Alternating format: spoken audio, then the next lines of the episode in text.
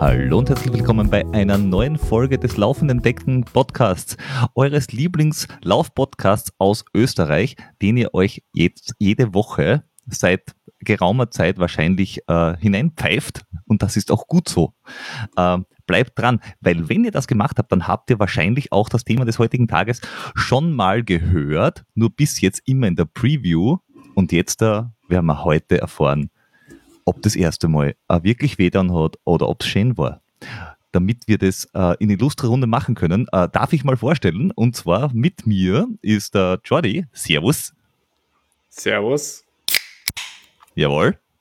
Äh, und dann sind äh, drei der lustigen vier ähm, des Kut-Orga-Teams hier. Nämlich der Leopold, der Hartwig und der Tom. Grüß euch. Grüß Gott und willkommen. Servus, hallo. Grüße aus Salzburg.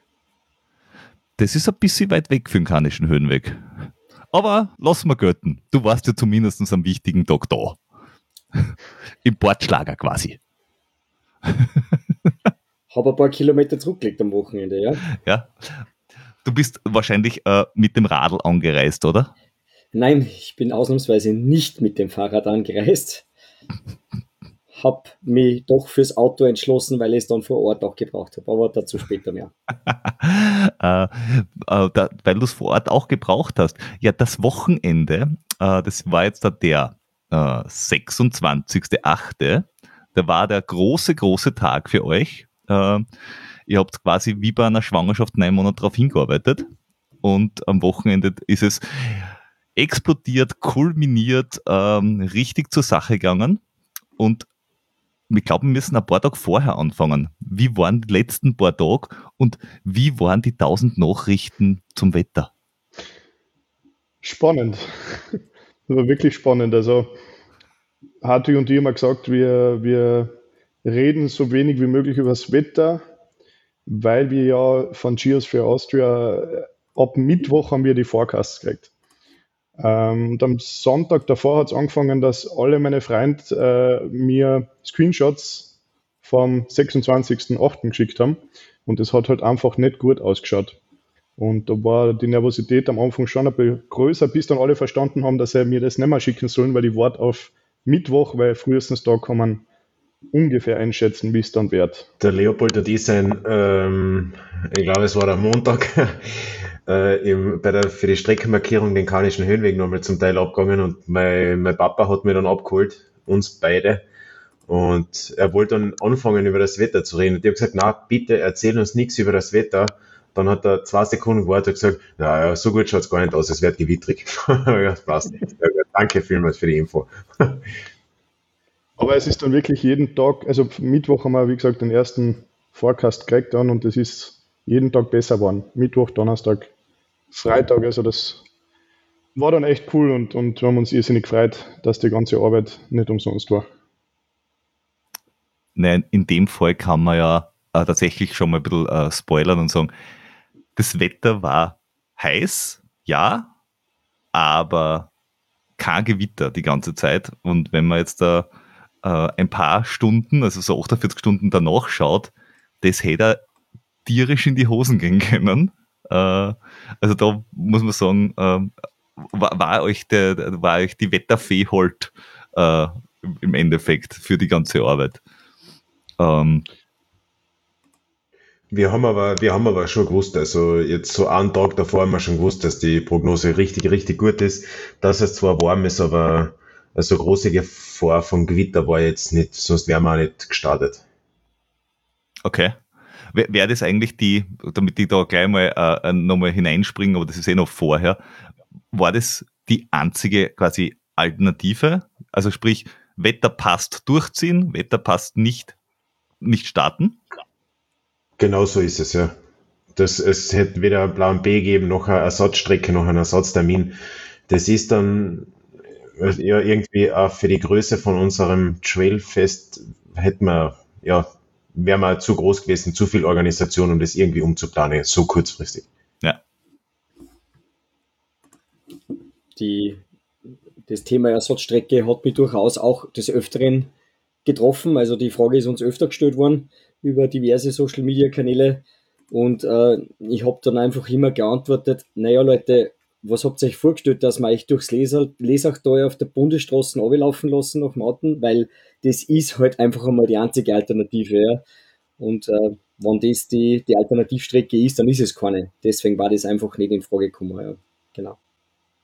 Ja, einfach kein Höhenweg statt einen kanischen Höhenweg. Einfach irgendwo unten entlang, pff, wurscht. die, die Trau entlang oder so. Einfach statt 80 Kilometer 160, damit die Zeit zusammenkommt.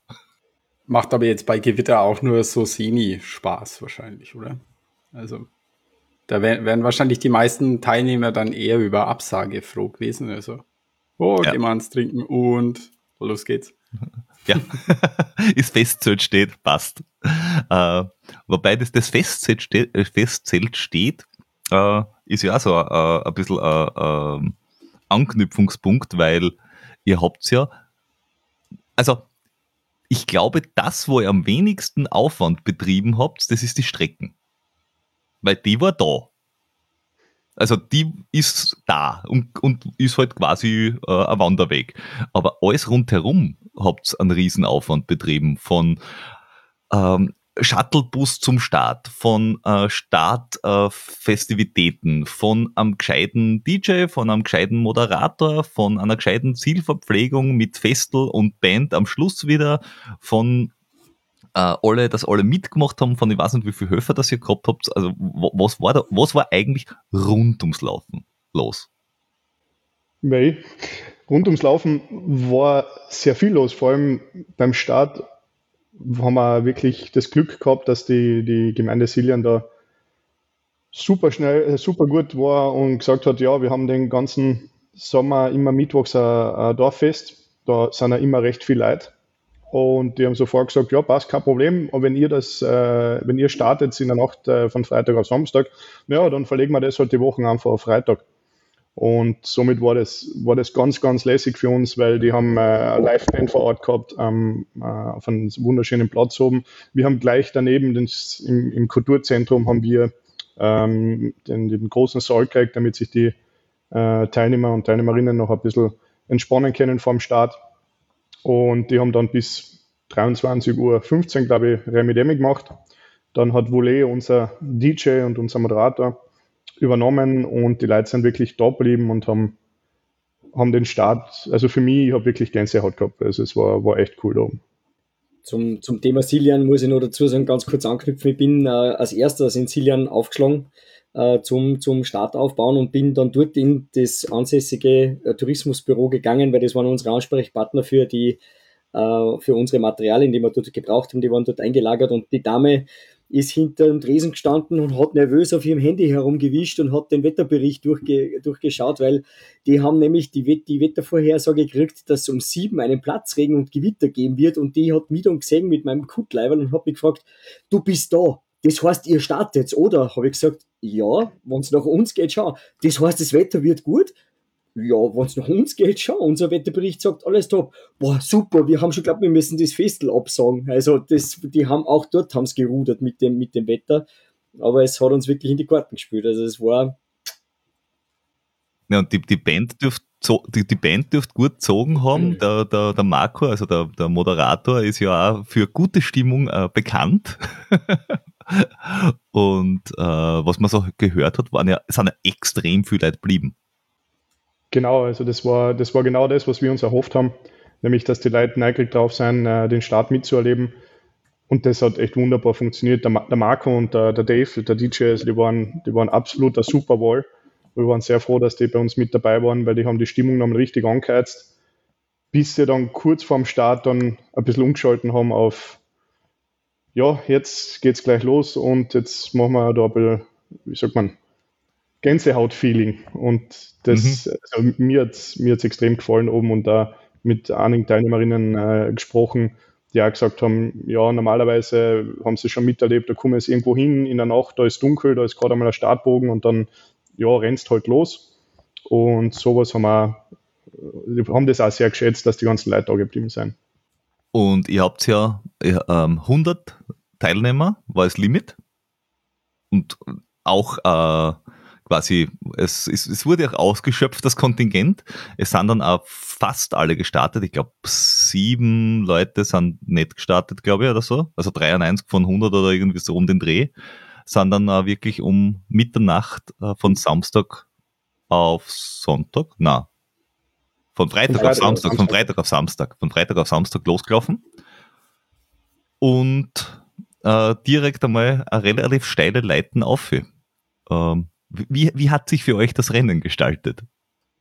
Im ersten Moment einmal stressig. Ähm, da, wir haben uns das alles aufgeteilt gehabt. Das heißt, ähm, wir haben einmal, also ich habe einmal gleich angefangen, äh, wieder alles abzubauen in Siljan. Was wir so gebraucht haben für einen Zielbereich.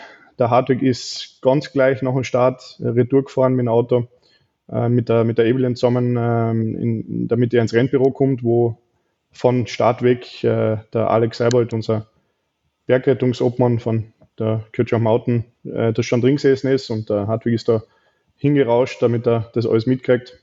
Und der Tom hat mir noch geholfen beim Zusammenrahmen und hat dann quasi sein Radl geschnappt und ist den Läufern hinterher.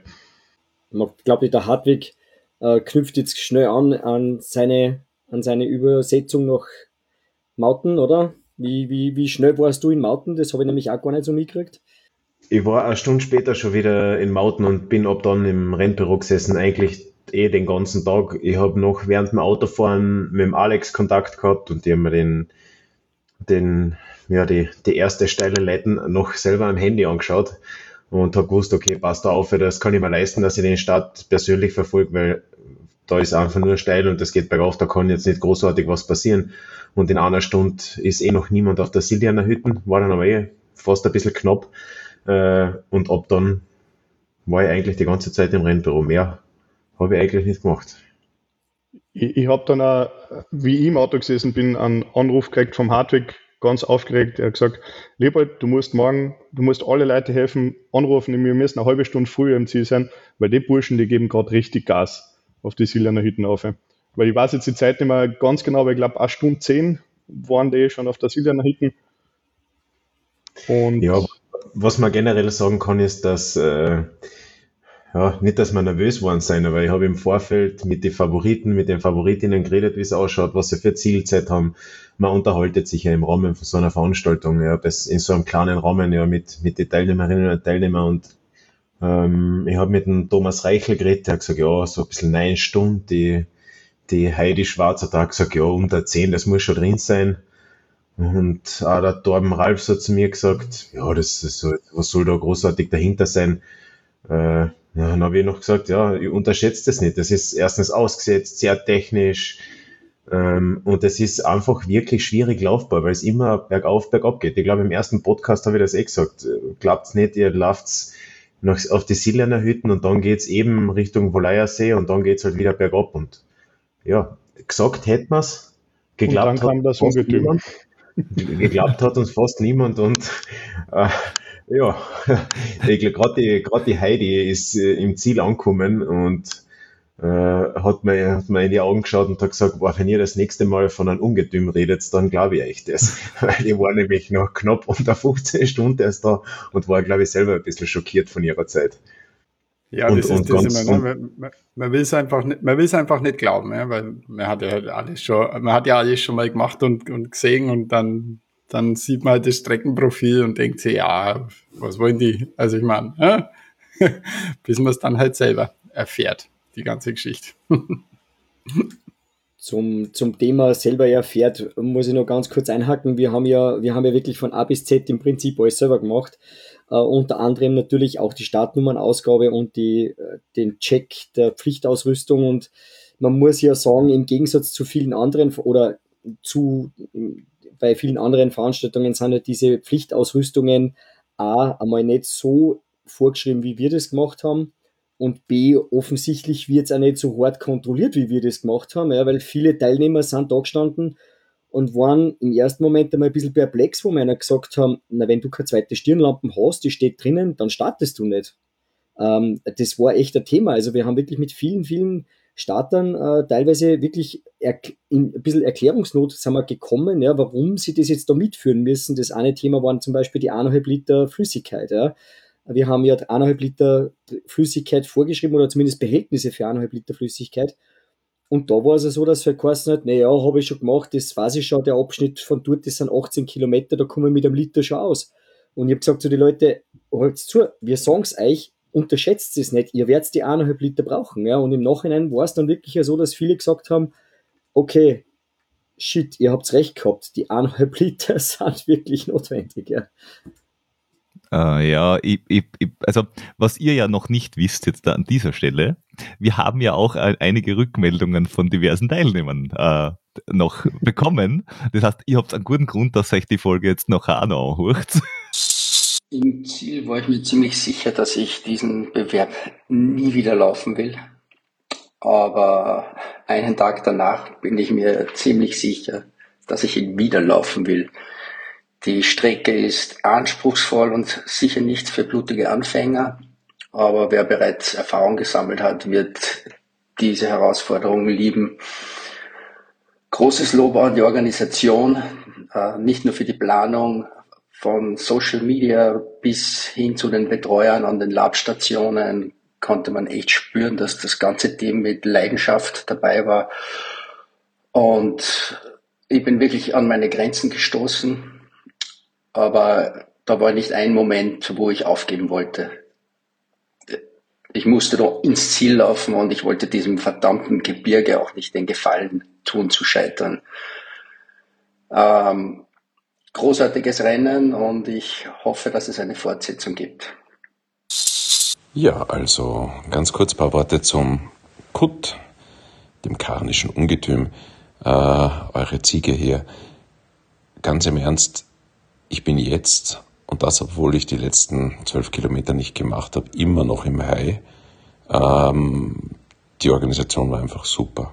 Es ist eine Erstaustragung, das muss man sich immer vor Augen führen ähm, die wirklich nicht einfach ist. In einem Gelände, das unglaublich abgelegen ist, abgeschieden ist, wo man schwerlich ein Sicherheitskonzept auf die Beine stellen kann, mit einem, einer Art von Werf, Leidenschaft und Emotion gemacht.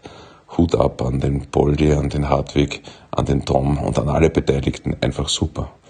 Ähm, auch finde ich, habt ihr super gemacht mit den 100 äh, Startern am Anfang, um das einmal richtig einzutakten ganz, ganz toll. Ähm, also in Wahrheit Wetterglück dabei, ähm, die Leidenschaft, die Organisation drumherum, die Shuttlebusse, das Service, einfach, einfach großartig. Also weiter so drauf könnt ihr aufbauen. Ähm, nachdem ich es nicht geschafft habe und mit einigen gesprochen habe, die hinten raus Probleme hatten, sei es halt auch erwähnt, dass es natürlich ein paar Verbesserungspunkte gibt. Und das eine, und ich glaube, das besprecht ihr in dem Podcast auch, ist, wir haben halt noch nie einen Lauf erlebt, was überhaupt kein Obst gegeben hat. Gar nichts. Das ist auf Labestellen schon manchmal ganz wichtig. Ähm, auch wenn es schwierig ist, äh, das raufzubringen, was ich sicher weiß, weil ich lange auch mal mit einem alpinen Verein gearbeitet habe oder dabei war, ähm, ist sicher irgendwie planbar, zumindest ein paar Äpfel etc. zu machen. Ähm, der Rest Spitze, die ISO super, ähm, der ISO-Partner, ganz großartig mit Peroton, ähm, wirklich, wirklich toll. Ähm, schon darüber diskutiert, eure Cut-Offs sind hart, wirklich hart. Sie sind so hart, dass viele der Teilnehmer daran gescheitert sind. Da wäre nur meine Bitte, das kann man ja auch so ausrichten, dass man das äh, vielleicht noch offensiver propagiert auf der Homepage, dass es sich beim Kanischen Ungetüm wirklich um einen Lauf handelt, der streckenweise Absturzgelände bietet, dass äh, Schwindelfreiheit wirklich wichtig ist und dass man äh, sicherlich langsamer unterwegs ist als auf einem normalen Ultra, wie man kennt. Nur damit sich die Leute ein bisschen mehr einstellen können, war ja auch spannend, dass selbst die Sieger geglaubt haben, sie sind schneller unterwegs, die die Strecke nicht kannten, wohlgemerkt. Aber gerade das macht ja dieses Ungetüm aus, diese Strecke. Es ist einfach unpackbar schön.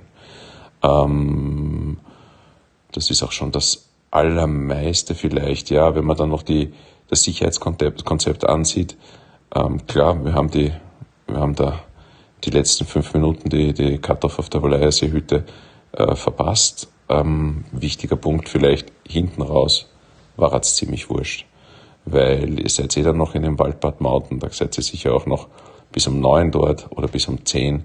Ich glaube, wer es bis dorthin geschafft hat, in einer Zeit, die vertretbar ist, wo man dann bis um zehn runterkommen kann, dann schenkt den Leuten das Finish. Das ist ein gut gemeinter Rat. Ähm, viel passieren kann nichts mehr. Wenn dort wirklich Gefahr wäre durch einen Wettersturz, dann muss man sowieso abbrechen. Aber dieser kleine Schnapper aufs Valentin-Töll und zur Valentin-Alm runter, glaube ich, kann man vertreten. Und ob man dann nochmal die Lampen antritt oder nicht, das hat man schon oft gemacht, in eine zweite Nacht gekommen. Nein, aber das sind so kleine Dinge, wirklich kleine Dinge, die, die einfach wichtig sind.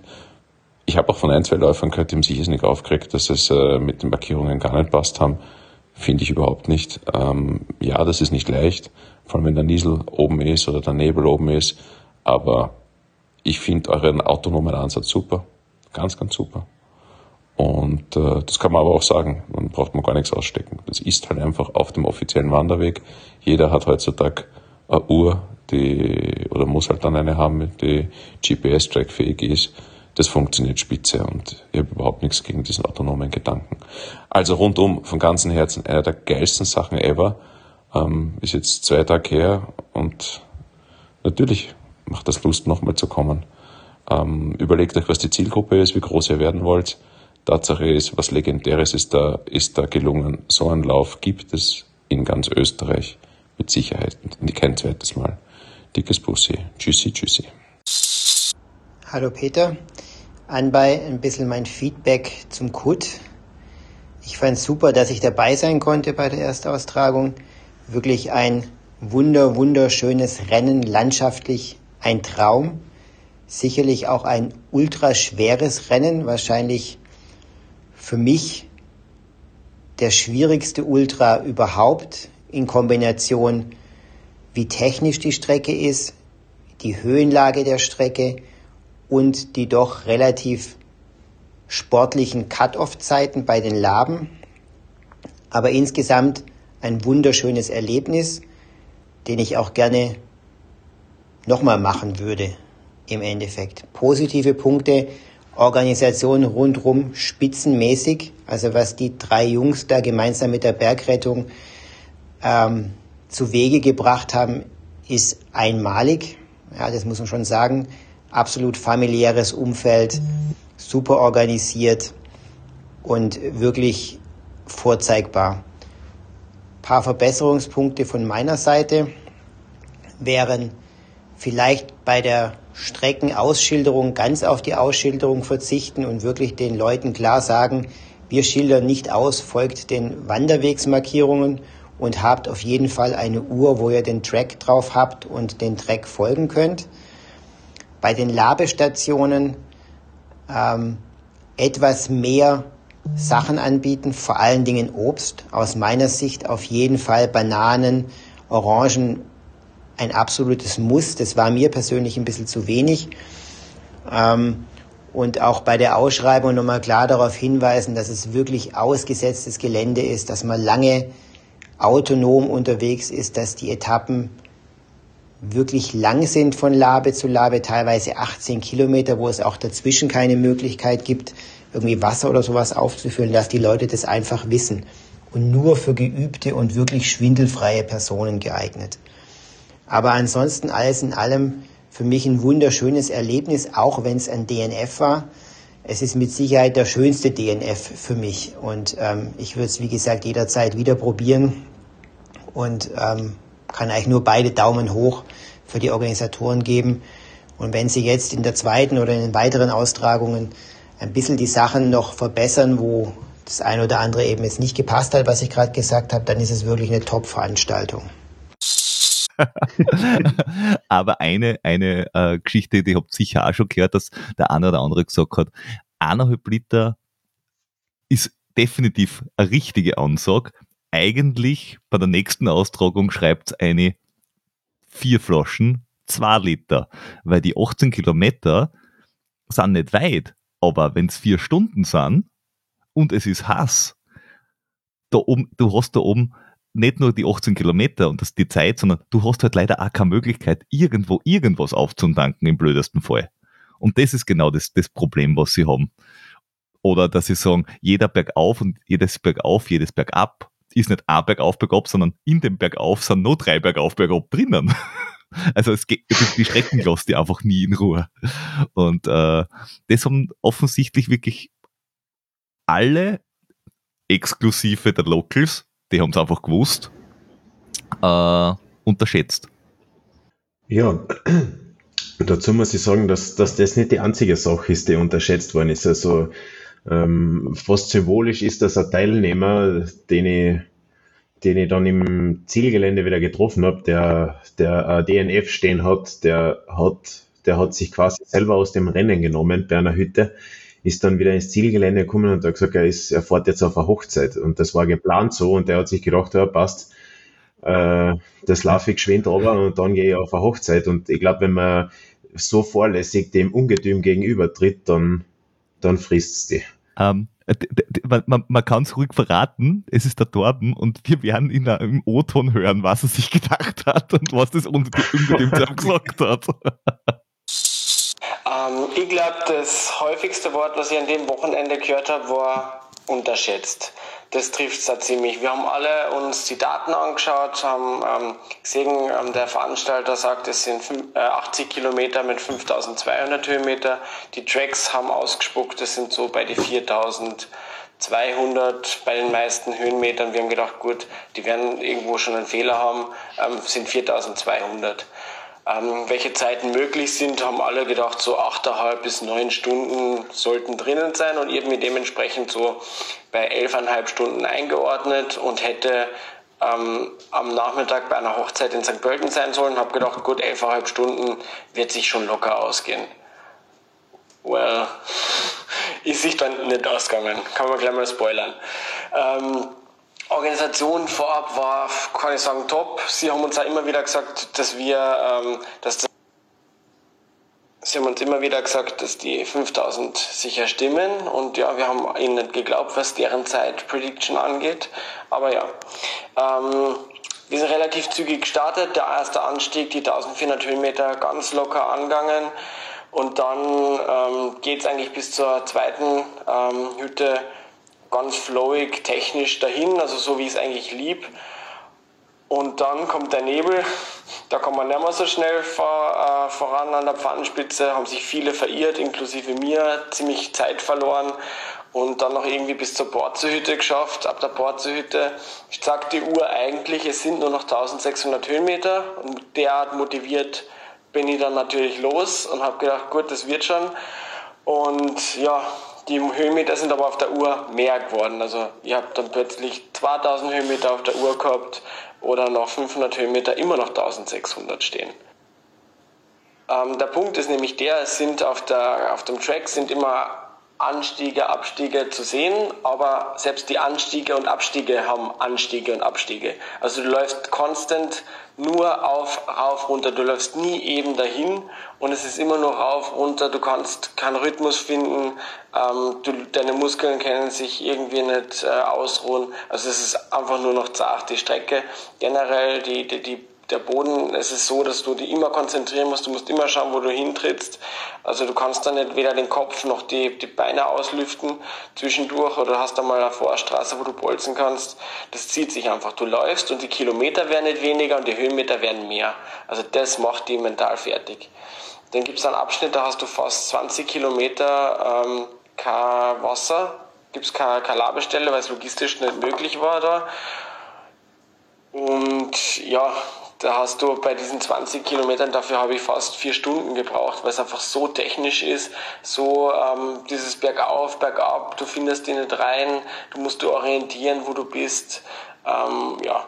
Und ich habe dann einfach schon gesehen, da mittendrin, das wird sich zeitlich nicht ausgehen mit, meiner, mit meinem Zeitfenster, das ich habe für die Hochzeit und bin dann leider nach äh, 45 Kilometern, ich glaube 3700 Höhenmeter beim Hochweißsteinhaus ähm, ausgestiegen. Das ist die tiefste Stelle auf 1800 Meter und bin dann ins Tal, um dann noch schnell nach Kärnten wieder zurück nach Niederösterreich zu fahren.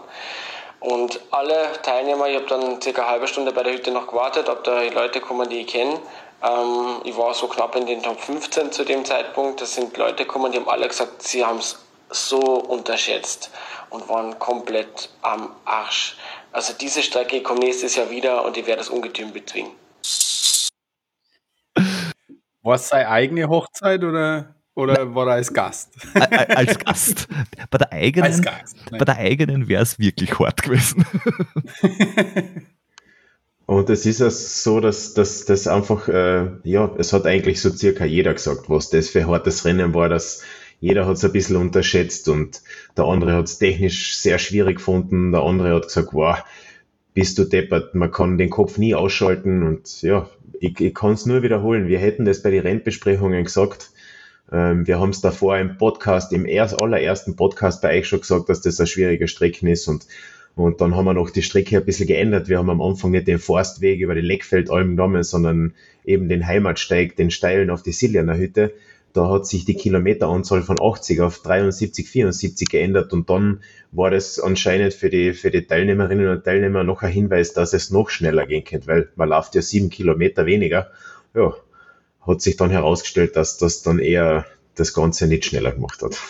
Ja. Und äh, ich glaube gerade der, der ich glaube, jeder Alex Westenberger war es, der war am Hochweißstein, Hoch, Hochweißsteinhaus und hat jemanden von unserer Labestation gesagt, oh, scheiße, da wollte ich eigentlich vor zwei Stunden schon sein. Äh, man muss dazu sagen, der, der, Alex Westenberger hat dann gewonnen. Also das ist, da sitzt da ke keiner von den Langsamen, sondern äh, der ist es schon recht ambitioniert angegangen. Ähm, und die, man kann auch sagen, die zehn Stunden, die sie sich vorgenommen haben, oder neun Stunden, knapp, knapp nicht. Äh, da hat aber auch, äh, glaube ich, ähm, das Wetter ein bisschen mitgespielt, weil nach dem ersten Anstieg, also oben irgendwo, ist dann äh, brutal Nebel aufgekommen und wir haben auch zwei Locals dann gesagt, zwei Meter Sicht. Sie, sie sind gut weitergekommen, weil sie gewusst haben, wo der Weg ist, aber die haben gesagt, wenn du das nicht weißt, dann bist du halt im Kriechmodus unterwegs, weil du weißt halt echt nicht, wo es weitergeht. Du, du, und du laufst gegen eine Nebelwand in, in, in der Nacht.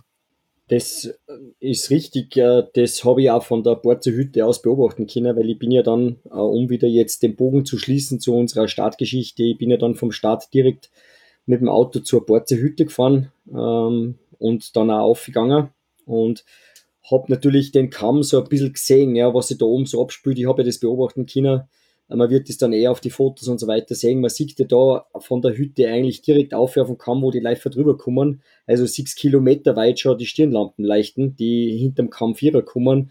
Und du hast einfach gesehen, die Sicht ist definitiv nicht gut. Ja, also die war sicher beeinträchtigt und das hat sicher auch eine Rolle gespielt. Was man aber auch dazu sagen muss, und das äh, hat sie dann, haben, haben mir einige Teilnehmer gesagt, obwohl wir verpflichtet waren oder obwohl wir gesagt haben, der Track ist auf der Uhr zu haben, hat sich offensichtlich herauskristallisiert, dass es viele ohne Track versucht haben. Ja? Und da muss man halt dann einfach sagen, dann werden wir nächstes Jahr einfach noch strenger kontrollieren und dann werden die Leute einer Uhr einschalten und uns den Track zeigen, wie er auf der Uhr ist, weil das war Voraussetzung. Wir haben ja gesagt, es gibt keine Orientierungsmöglichkeit außer die Markierungen, die halt der KHW hat und die, die was der Leopold und der Hartwig gesetzt haben. Und wenn ich dann auch keinen Track auf der Uhr habe, ja, dann kann es halt einmal passieren, dass ich mir mit dem Orientieren ein bisschen schwer tue, gerade wenn es dann neblig wird. Naja, da, also da, dazu haben wir, hab ich ein paar äh, Rückmeldungen gekriegt sogar. Das eine ist, ähm, dass das mit, der, mit dem Nebel insofern ein bisschen, äh, dass es arg war, dass äh, die von der Hütte gesagt haben, ja, wir haben die schon lang gesehen, aber nachdem du der ja mit der Stirnlampen bist, oder die mit der Stirnlampen, du siehst in die andere Richtung nicht. Also du weißt nicht, wo du hin musst. Umgekehrt war es natürlich viel einfacher. Ähm, und das mit dem, mit dem Track, auch hier haben wir äh, von jemandem äh, eine Rückmeldung gekriegt, der gesagt hat, am besten ist bei der nächsten Austragung, sagt einfach, es gibt die Wanderwegsmarkierungen. Es wurde nichts dazu markiert. Ende. Ja, das äh, karnische Ungetüm hatte seinen Namen auf jeden Fall von vorne bis hinten verdient. Also im Nachhinein kann ich sagen, dass das eines der allerhärtesten Rennen ist, die ich in meiner inzwischen doch 20-jährigen Leistungssportkarriere ähm, gemacht habe. Wir sind nachts um zwölf gestartet bei wunderbarsten Temperaturen und wunderbarem Wetter und dann rauf zur Silianer Hütte gelaufen. Ähm, ich habe einen großen Fehler gemacht und bin einfach viel zu schnell losgerannt. Ähm, das habe ich dann das ganze Rennen bitter büßen müssen. Ähm, naja, wenn man halt dann da schon blau ist, ist es halt etwas ungünstig. Und dann ging es eigentlich wirklich schön ähm, schupfig über den Karnischen Höhenweg. Also wir hatten eine kritische ähm, Situation. Persönlich fand ich die ähm, ganz schwierig, weil uns ist der Nebel reingezogen und wir sind oben auf die Pannenspitze, meine ich, ähm, im Rennen geleitet worden. Und das Problem war, dass man dann halt nur noch ungefähr einen Meter weit sehen konnte. Und das macht es natürlich beim extrem technischen Gelände auch einfach sehr gefährlich. Insgesamt ähm, ist die Strecke wirklich anspruchsvoll. Man hat keine Minute Zeit, irgendwo ähm, mit der Konzentration nachzulassen. Also jeder Tritt muss eigentlich sitzen. Und ähm, das macht es natürlich auch zu einem extrem ähm, kräftezehrenden Rennen. Also man hat keinen Rhythmus, ähm, es geht immer wieder rauf, runter, rauf, runter, kleine Schritte, dann sind auch zwischenzeitlich ähm, Kletterpassagen, also seilversicherte kleine Kletterpassagen mit dabei gewesen und ja, also wirklich der absolute Wahnsinn vor einer wunderbaren Kulisse, ähm, ganz toll.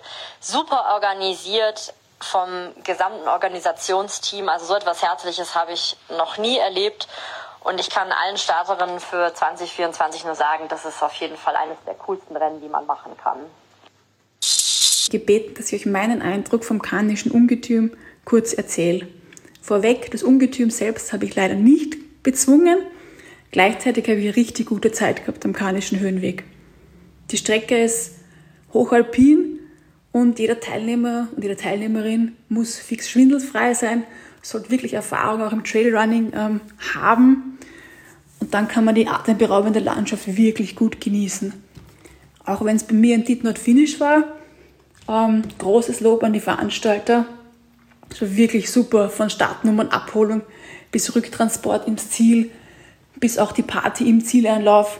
Wirklich, wirklich gut. Und ich hoffe einfach, dass diesen Trail-Ultralauf ähm, im nächsten Jahr wieder gibt, dass genauso familiär ist und dass wir uns dort sehen.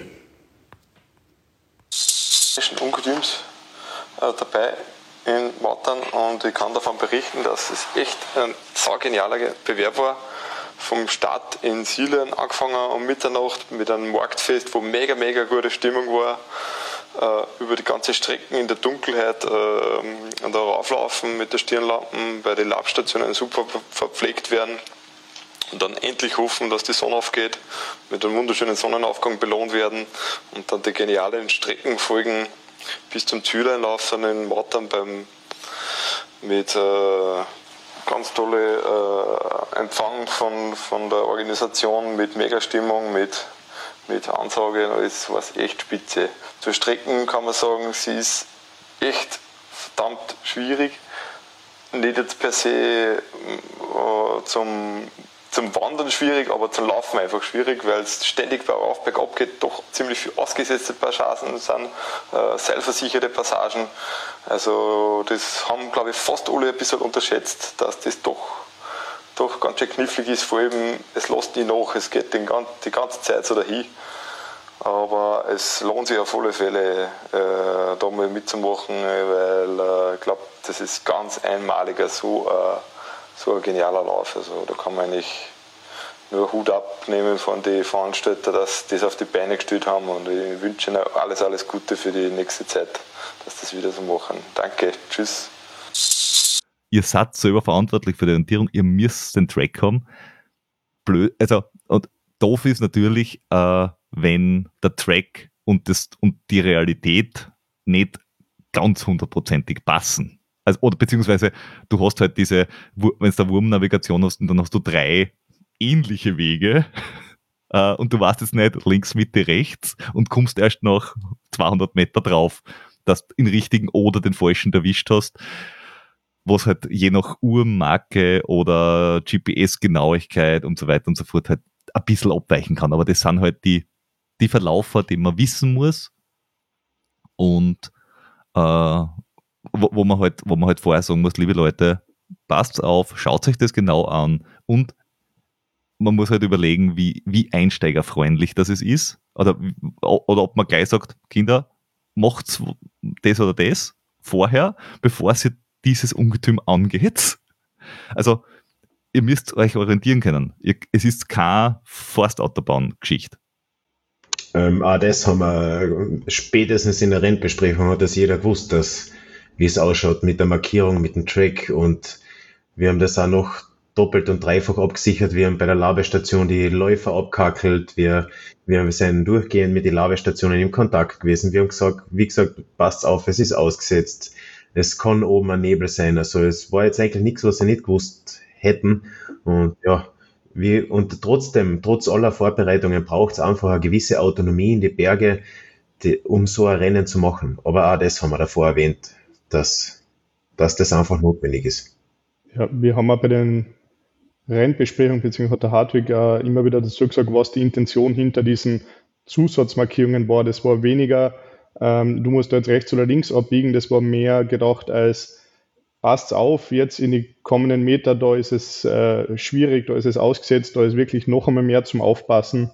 Ähm, das war einfach eher so ein, ein Schild mit einem Rufzeichen drauf, unter Anführungszeichen, damit die, die Leute einfach nochmal wach werden und, und aufpassen und schauen, dass sie da drüber kommen. Aber der Ansatz mit besser gar nichts markieren als ein bisschen markieren, den haben wir eigentlich intern auch schon besprochen, ja. oder überlegen ihn zumindest. Wie oft seid ihr ge gesamt den Karnischen Höhenweg dann abgegangen in der Vorbereitung? Habt ihr es nachgehalten ungefähr?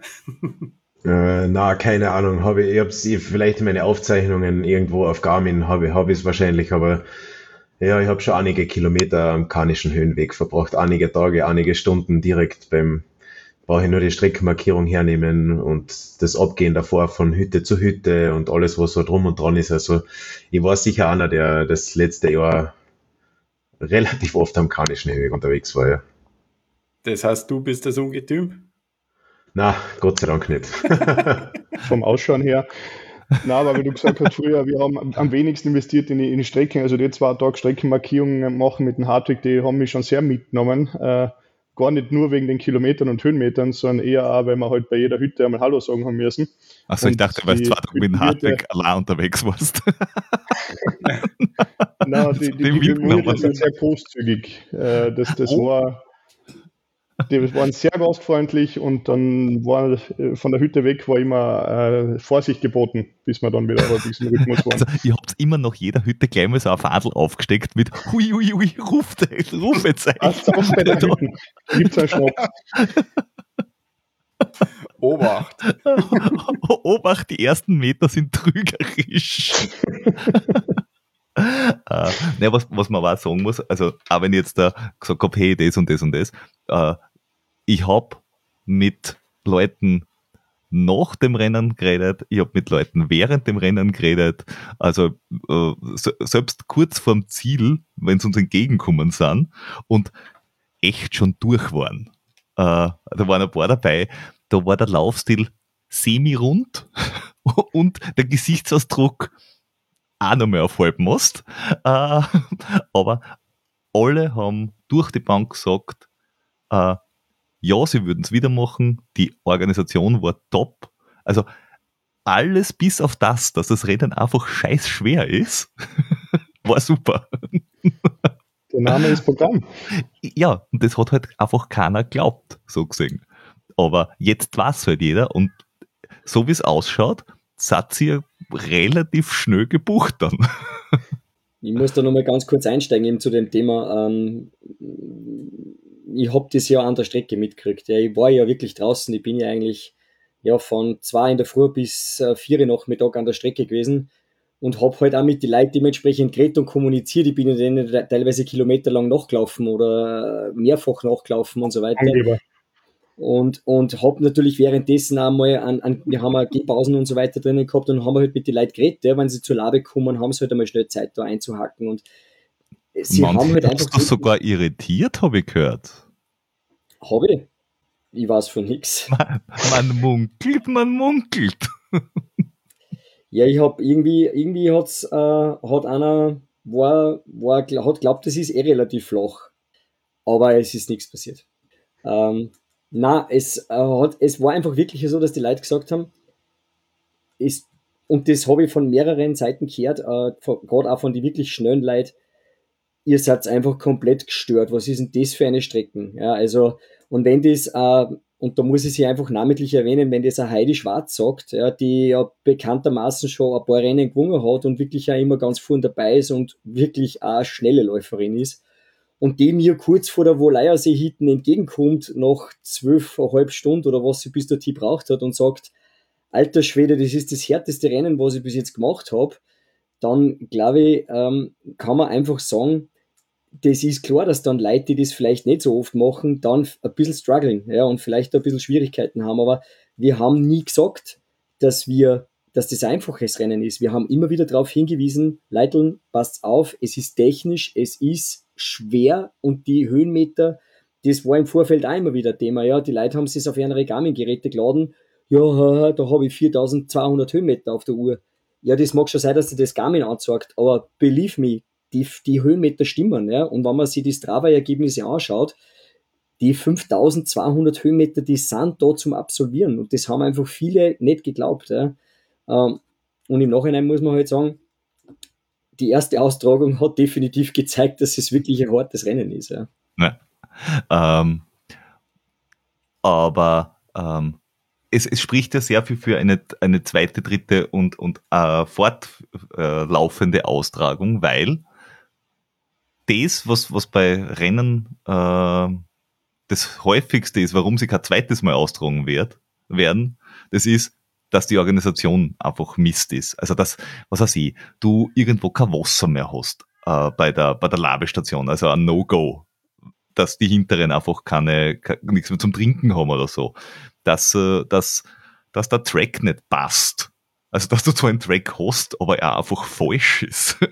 dass, äh, dass du nicht heimgebracht wirst. Dass, äh, dass im Ziel keiner ist und du da denkst, na gut, dann hätte ich den ganzen Krempel allein machen können. Äh, und, das, und das war halt alles nicht, weil von, ich weiß nicht, wie viele Höfer habt ihr so insgesamt gehabt. Es war ja, es, ihr habt, wie gesagt, vorn, hinten, währenddessen überall Höfer gehabt, alles rundherum hat super passt. Also alle Anregungen für die zweite Austragung, die ich gehört habe, das waren alles so, naja, von 98 auf 100 Prozent. So in, in diesem Bereich oben. Nicht von 17 Prozent auf 100. Ähm, ja, das, das, haben wir, glaube ich, auch. Ich glaube, der Tom und der Leopold werden mir recht geben. Wir haben das auch so vernommen. Das Feedback war wirklich richtig, richtig gut. Und ich wollte früher noch was zu den Ladestationen sagen. Das war ja natürlich meine Aufgabe, das da hinten zu bekommen, die Ladestationen. Wir haben das ein paar Mal durchgerechnet, wie viel auf welche Laben was ist und so. Und das, was ich jetzt als Feedback von unseren Helfern und Helferinnen von den Ladestationen habe, ist, dass das bei Weitem nirgendwo ausgegangen ist. Also gar nichts. Und das war für mich dann auch jetzt im Nachhinein, einen Tag später, auch sehr erleichternd, dass ich gleich gewusst habe, okay, passt, die Versorgung hat so weit geklappt. Äh, ja. Das war für mich auch sehr positiv, weil das ist wirklich ein komplettes No-Go. Oder auch, dass der GPX-Track nicht stimmt, das ist natürlich auch gerade bei so technischen Sachen auch ein komplettes No-Go, aber für das war ich, wie gesagt, ja. genug Stunden am Höhenweg, dass wir das auch mit drei, viermal drüber schauen gecheckt haben. Ja, in, insgesamt war das Feedback, ich meine, ich habe, glaube ich, fast, fast jeden Teilnehmer, jeder Teilnehmerin eine Medaille um ein Hals hängen dürfen, ähm, die ins Ziel eingelaufen sind. Und das Feedback, was wir gekriegt haben, und, und da bin ich oder sind wir sehr stolz drauf, ist, dass einfach die Leute auf die, gerade die Helfer auf die Labestationen, die ja eigentlich die wichtigsten Helfer sein, die wir da haben, weil die direkt am, am Sportler, an der Sportlerin dran sind, dass die einfach ähm, wirklich cool waren. Also wir haben da unseren ganzen Freundeskreis und, und die Familie und alle aktiviert, wo wir gewusst haben, die schicken wir da auf, weil die, die passen einfach vom Typ her, die kümmern sich um die Leute. Ähm, und da haben wir viel positives Feedback gekriegt von, du setzt dich nieder, gib her, ich fülle da alles auf, bis war der, bevor ich da die Nudel ein, einfülle, wasche ich da aber nochmal deine, Tatzal aus. Ja. Und das hat mich extrem gefreut, wie die ersten gekommen sind ins Ziel und gesagt haben, hey, das hat alles super geklappt mit den Labestationen weil da haben wir uns schon viele Gedanken darüber gemacht, weil ich meine, gerade ihr als einer, der nicht läuft, für den das ja eine unvorstellbare Leistung ist, was da, was da ähm, alle hinter sich gebracht haben, war einfach von Anfang an klar, okay, die Verpflegung und das Ganze, wenn das muss einfach passen, weil ich kann mir nichts Schlimmeres vorstellen, als ich quäl mich da, weiß ich nicht, 14, 15, 16 Stunden irgendwo um und dann kriege ich kein Wasser oder, oder es funktioniert nicht, ja. Ja, na, das, das, das, das darf einfach nicht passieren und das trifft dann immer die hinteren, weil das die ersten, was da normalerweise passieren kann als einer der ersten Fünfe, ist, die Labestation ist noch nicht da. Also wenn, wenn ja, wenn das ist, das ist schon dem einen oder anderen äh, Rennen passiert, dass wirklich dann plötzlich Leute so schnell waren, dass, dass die, also dass die, dass die Labe noch nicht offen war, dass sie gerade aufgebaut haben. Ähm, äh, und hinten ist es halt dann richtig tragisch, wenn die Leute, die am längsten brauchen, nichts mehr zum, zum, zum Essen oder zum Trinken kriegen. Und das, das, darf halt, das darf halt nicht passieren. Und da haben wir auch von allen, die ausgestiegen sind, das positive Feedback gekriegt, dass die sogar gesagt haben, also nicht nur die, die durchkommen sind, sondern auch die, die ausgestiegen sind und gesagt haben, na, daran ist es nicht gelegen. Ähm, und äh, weil du das jetzt gerade so erwähnst, äh, es war so, dass ähm, gerade auf der Borze-Hütte um 8 Uhr in der Früh habe ich Kontakt mit der Labestation gehabt vom Rennleiterbüro aus äh, und habe gesagt, na, ihr könnt noch nicht abbocken, bitte. Bitte wartet noch ein, zwei Stunden, bis, bis wirklich die letzten Teilnehmer und Teilnehmerinnen daherkommen und die versorgen wir dann noch einmal und dann nehmen wir sie gemeinsam mit runter ins Tal, ja. Ja. Und das mit nicht zu, also nicht früh genug fertig sein, die Labestation, da haben wir absolut vorgebaut, weil wir haben die Leute aufgeschickt, wo wir gewusst haben, kein Problem, die gehen eh nicht schlafen. Also die haben das einfach so gut gemacht, dass die da wirklich punktgenau ja. fertig waren. Ja. Das Witzige ist ja noch, dass ich eben, wie gesagt, im Vorfeld mit den mit die Favoriten geredet habe und ich war mir sicher, also relativ sicher, dass, dass ihre Vorstellungen da nicht eintreffen werden. Und das hat aber einfach jeder gesagt, na, also der 10 Stunden passiert sowieso, sie wollen eher zu den 9 Stunden zu, weil, und ich bin dann am Abend äh, noch, noch haben wir fünf Minuten Zeit genommen, haben wir das noch einmal angeschaut und bin dann doch ein bisschen nervös geworden. Da habe ich gedacht, okay, passt. Ja, die Ladestation wird da eh schon offen haben, aber ich habe dann per WhatsApp jede Ladestation informiert und gesagt, bitte, es kann sein, dass es falsch ist, aber bitte steht eine Stunde früher auf machen wir die Labe eine Stunde früher auf. Nicht, dass uns da einer, dass uns genau das passiert, dass die Labe zu ist, weil das ist ein absolut äh, Ding, das nicht passieren sollte. Und im Endeffekt sei es dann schon munter gewesen und, und ja. waren zwei, drei Stunden noch allein draußen in der Kälte, bis gewusst haben, dass der Erste daherkommt. Aber es ist mir lieber so und wir haben uns dann eh bedankt, dass früher aufgestanden sein, aber es ist das nicht passiert. Gott sei Dank. Ist aber halt auch gefährlich, ja, weil wenn die Labestationen Bediensteten schon so lange da sind, nicht, dass die alles zusammenfressen und und dann ist wirklich nichts mehr da für die Hintern. Also habt ihr alles mit einkalkuliert. Ähm, Hut ab. Starke Leistung.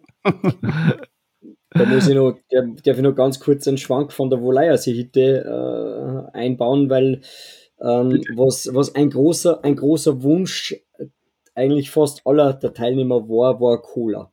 Ja. Ähm, wir haben es notiert fürs nächste Jahr, gell? es ist ganz fett auf unserem To-Do fürs nächste Jahr. Äh, wir haben kein Cola angeboten gehabt, weil logistisch einfach schwierig für uns halt auch im Vorfeld das Ganze hinaufzubekommen. Ja. Ähm, aber wir haben dann auf der Woleier Seehütte dem Hüttenwirt ähm, mehr oder weniger gefragt, ob er uns nicht Cola zur Verfügung stellen kann. Ja, und äh, da muss man dann sagen, da sind 40 Liter Cola gegangen dann, ja, äh, die er uns aber dann auch in Rechnung gestellt hat und die wir natürlich auch gern für die Teilnehmer übernommen haben, weil die einfach, die waren, also viele sind wirklich am Zahnfleisch dahergekommen und die haben gelächzt nach Cola und das war für die einfach, die haben, du hast einer angesehen, es gibt Cola, ja. Also das war wirklich geil. Cola ist wirklich ganz hoch im Kurs. Wurscht, ja. ob es irgendwo Red Bull oder so gibt. Cola ist, ist glaube ich, so der blinde Jolle für jeden. Aber bitte, bitte macht's, macht's einen Fehler auf keinen Fall. Wenn sie, dort, wenn sie dort das Zero hinstellt. Wenn Cola, dann Cola. Ja, sonst habt, ich glaube, dann kriegt es nämlich, egal wie gut der Rest ist, da kriegt es ein Problem. Dann kommt das Ungetüm nämlich vom Berg runter, mit Startnummer. Diesen Red Bull kenne ich nicht, aber ist das sowas wie Silberpfeil, oder? Ja, das ist sowas ähnliches. Okay. Ich weiß nicht, wie das der Salzburger in der Runde sieht. Ja, ist ziemlich verwandt miteinander, ja. Lustigerweise aus demselben Bundesland sogar. Oh, ach so, tatsächlich. Tatsächlich. Oh, so ein Saftel heute. Ja. Irgendwas Big das man für ein Gummibärli nimmt. Es, es gibt, ich habe äh, jetzt im Nachhinein schon mit jeder Labestation, mit den meisten Helfer Kontakt gehabt und ähm, ich finde das auch super erwähnenswert. Die haben wirklich auch selber so einen Spaß gehabt, auch die Hüttenwirte und, und die oben waren, die haben gesagt, das war einfach nur spannend, das zu verfolgen. Das haben sie da noch nie gehabt. Und auch die Leute eben von der Labestation haben gesagt, ja, sie haben da so mitgeführt, die haben die Leute motiviert. Das Feedback haben wir auch gekriegt, dass die Labestation da immer sehr motivierend war. Und ich habe dann auch schon, alles kann ich nicht erzählen, aber ich meine, ein paar lustige Geschichten sei schon kommen, dass, dass dich zum Beispiel einfach ein Teilnehmer eine Dreiviertelstunde in die Abstandsseehütte gelegt hat auf die Bank und dann ist er einfach wieder weitergelaufen, weil er gewusst hat, das geht sich aus, aber so wirklich Stress hat er nicht gehabt. Und äh, auf einer anderen, äh, auf einer Hütte ist dann auch passiert, dass, dass jemand schon relativ durstig war. Und wir haben, ja, es ist mitten in der Nacht gewesen, den Schlüssel von der Decke gehabt und vom Zapfen. Und wir als Labestation haben ihm dann ein Bier angeboten. Hat er gesagt, ja, was ernsthaft? Und er hat gesagt, ja, passt, dann nimmt er es. So hat sich ein Bier eingestellt und ist weitergelaufen. Also es, es dürfte die Kommunikation zwischen Teilnehmer und Teilnehmerinnen und unseren Laden relativ gut gepasst haben, was ich so mitgekriegt habe. Da hat sich mein Papa den, den Schankschlüssel organisiert als allererstes, wie er raufgekommen ist. Und der hat dann. Guter Mann, gesagt, guter Mann. Kein Problem, Bier haben wir da. Das geht sich, geht sich richtig gut aus in der Nacht. Und da haben wir aber die, die Läufer, also im, im, im Zielbereich dann sind echt ein paar äh, Läuferinnen und Läufer gekommen und habe gesagt, du, da auf der einen Station oben, äh, so, so ein glotzerter, großer Typ, wenn der kommt, sag mal bitte Bescheid, ich muss Danke sagen, weil ohne dem, wenn der mich nicht so motiviert hätte, ich wäre doch jetzt nicht im Ziel. Und warst du leicht auf einer Labe? Also ja, ja, groß bin ich nicht so, der Stefan war es.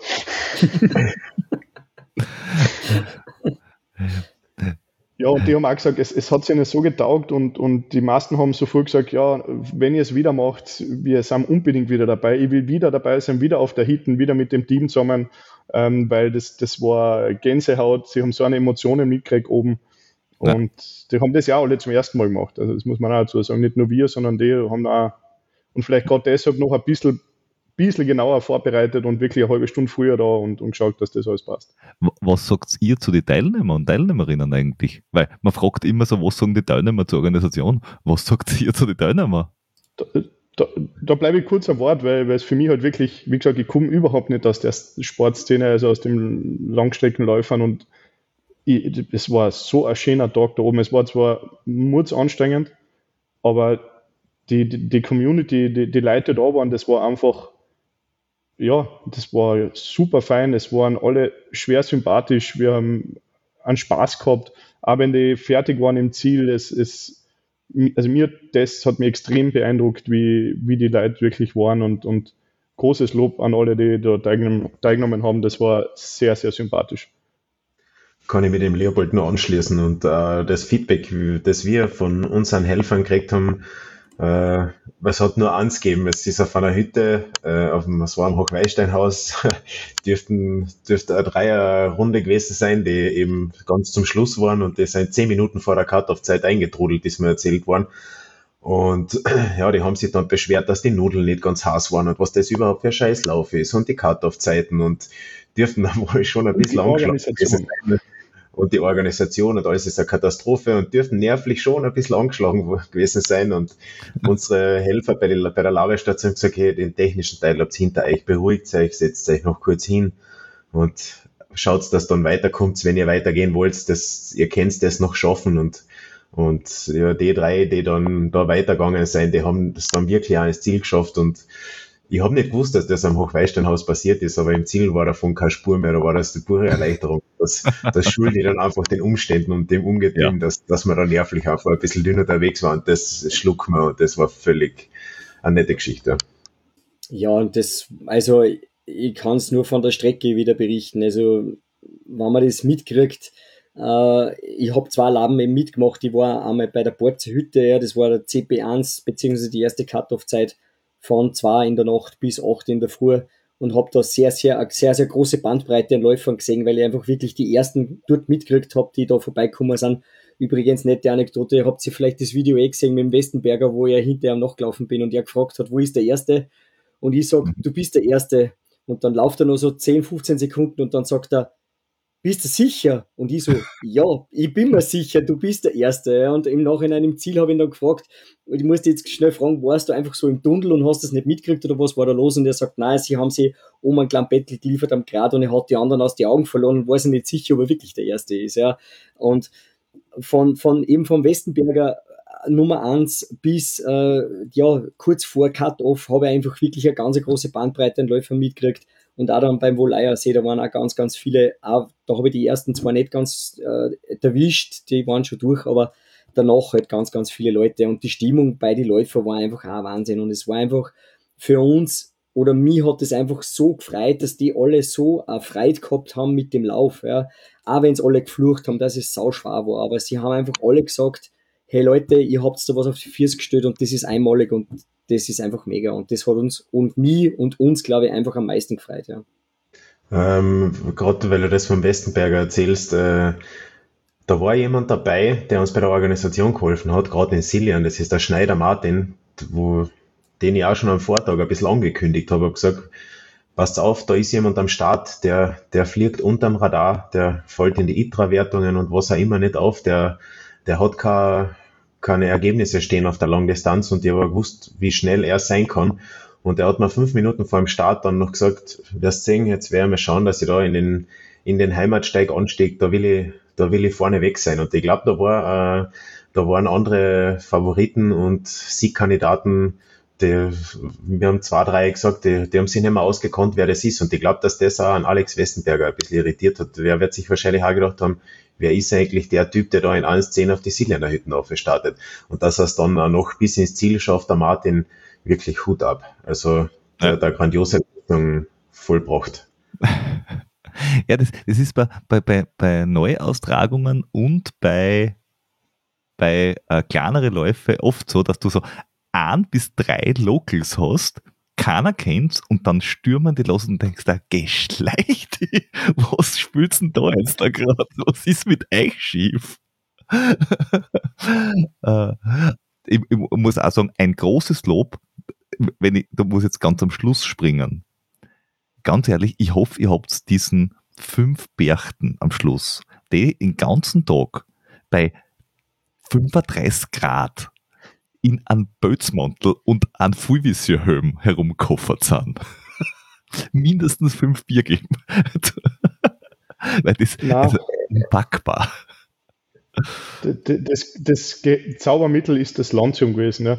Na, wirklich Riesenlob an, an die Jungs, die, die wollten gar nicht mehr aufhören. Also die waren ja schon, das haben wir vielleicht beim Start vergessen, äh, die waren so cool, weil wir sie gebeten haben, kennt ihr bitte nicht schauen, ich meine, ich weiß, es ist ist spät in der Nacht und alles, aber wir hätten halt so gern am Start irgendeine Überraschung für unsere, für unsere Teilnehmerinnen. Und die haben sofort gesagt, ja passt, wie viele Leute braucht ähm, Wir sind da, wir kommen. Die sind selber aufgefahren, sind, haben, wir haben kurz uns abgesprochen vor dem Start. Der Hartwig hat da noch äh, bengalische Feier organisiert. Und der Start hat ihnen so getaugt, weil einfach die Stimmung cool ist, dass die, glaube ich, am nächsten Tag noch mehr motiviert waren. Und wie du sagst, die waren bei über 30 Grad den ganzen Tag in dem Feld drinnen. Ich habe zwischendurch zu sehen gesagt, man, tut sich abwechseln, reicht, wenn zwei sein, muss nicht immer alle drei, alle vier. Geht's dabei, springt eine Runde ins Schwimmbad rein, das ja coolerweise genau daneben ist. Und dem ganz groß angeschaut und gesagt, du glaubst nicht wirklich, dass wenn wir da einmal aussteigen aus dem Feld, dass wir da heute noch reinkommen, das machen wir sicher nicht. Und dann haben sie es durchgezogen. Ja. Apropos, das Schwimmbad, äh, ich weiß nicht, welcher Teilnehmer das es war, der, ich glaube der fünfte oder so, der nachher gerade durchs, durchgelaufen ist und wir haben alle geglaubt, der ist einfach direkt ins Waldbad abtaucht, aber er, er hat sich noch beim Spielplatz eingekriegt. Also ich hätte es so gemacht, ganz sicher. Ich auch. Mitten komplett das, das, hat überhaupt, das hat überhaupt ein bisschen Eigendynamik angenommen, weil, weil die Berchten dann ja gesagt haben, ja, ah, jetzt ist schon zart, die letzten fünf, dann machen wir es nicht mehr, dann haben wir sie gebeten und dann war das auch überhaupt kein Thema und da muss ich nochmal auf die Labestation oder ihr Besuch aus Karlsruhe gekriegt. Die haben gesagt, naja gut, wenn ich schon da sein, dann stellen sie sich mit einem Kuttleiberl hinter die Decke und helfen uns. Beim Abbauen hat das funktioniert und man hat wirklich gemerkt, dass das kriegt ein bisschen eine Dynamik, weil es jeden wirklich getaugt hat. Und auch was die Labestationen, das muss ich noch einmal erwähnen, und es ist ja ein Thema auf Twitter heute schon gewesen und auch Feedback von den Läufern habe ich vernommen und äh, die, eben weil sie so begeistert waren, und das muss ich kurz ausschweifen, weil manche gesagt haben, naja, Obst wäre super oder, oder Avocado oder Wassermelonen oder Tomaten mit Salz und so weiter. Und jetzt, wenn ich schon die Bühne habe, kann ich das eh erklären, wie das so läuft bei so einem Rennen beziehungsweise bei so einer Logistik. Da habe ich nicht die Möglichkeit und nachdem ich die Laberstationen eigentlich alles selber beliefert habe und da nach oben gezerrt habe, wie auch immer, wie gesagt, teilweise mit dem Rucksack, dann Hubschrauber, Auto, wie es halt da immer möglich war. Und das kann ich nicht überall einen Tag davor machen und äh, ja, das ist logistisch einfach nicht drinnen bei Labestationen, die auf 2300 Höhenmeter sind. Das, das ist einfach was anderes. Da tue ich mir mit Obst und Gemüse schwer. Das ist schon auch der Grund, warum es so bei den Hüttennächtigungen am Abend eher kein Obstsalat zum Essen gibt, weil die sich dann selber damit schwer tun. Äh, und, äh, und muss ich noch einmal auf die Leute von der Labestation hinterkommen. Die haben das Feedback natürlich auch gekriegt, weil sie gefragt worden sind, habt ihr eine Tomaten, habt ihr Avocado da? Und ja, wahrscheinlich am, er, am, erst, am ersten ist es die, und meine, das ich jetzt als, sowas, als, als ja. ich die, die Banane und die Orangen, weil, die, weil ja. du die ganze, es, es, es, geht gar nicht, es geht nämlich gar nicht um die Orangen an sich. Es geht darum, dass du jetzt da gerade das achte pickerte Zuckergel in den Magen geschossen hast. Bewusst. Und wenn es da dann irgendwas Zitrushaltiges und es ist da wahrscheinlich wurscht, ob es ein Orangen, ein Zitronen, ein Limetten oder Ispril mit Limette ist. Irgendwas, was anders schmeckt. Ja, na und äh, auf den Punkt, auf den ich außer will, ist, dass, dass eben die, unsere Helfer von den Labestationen auch zu mir kommen und sagen, fragen, warum hat es das eigentlich nicht gegeben? Und dann sage ich, wir waren so im Vorhinein schon dankbar, dass ihr da zwei Tage auf, auf, auf die Hütten verbringt.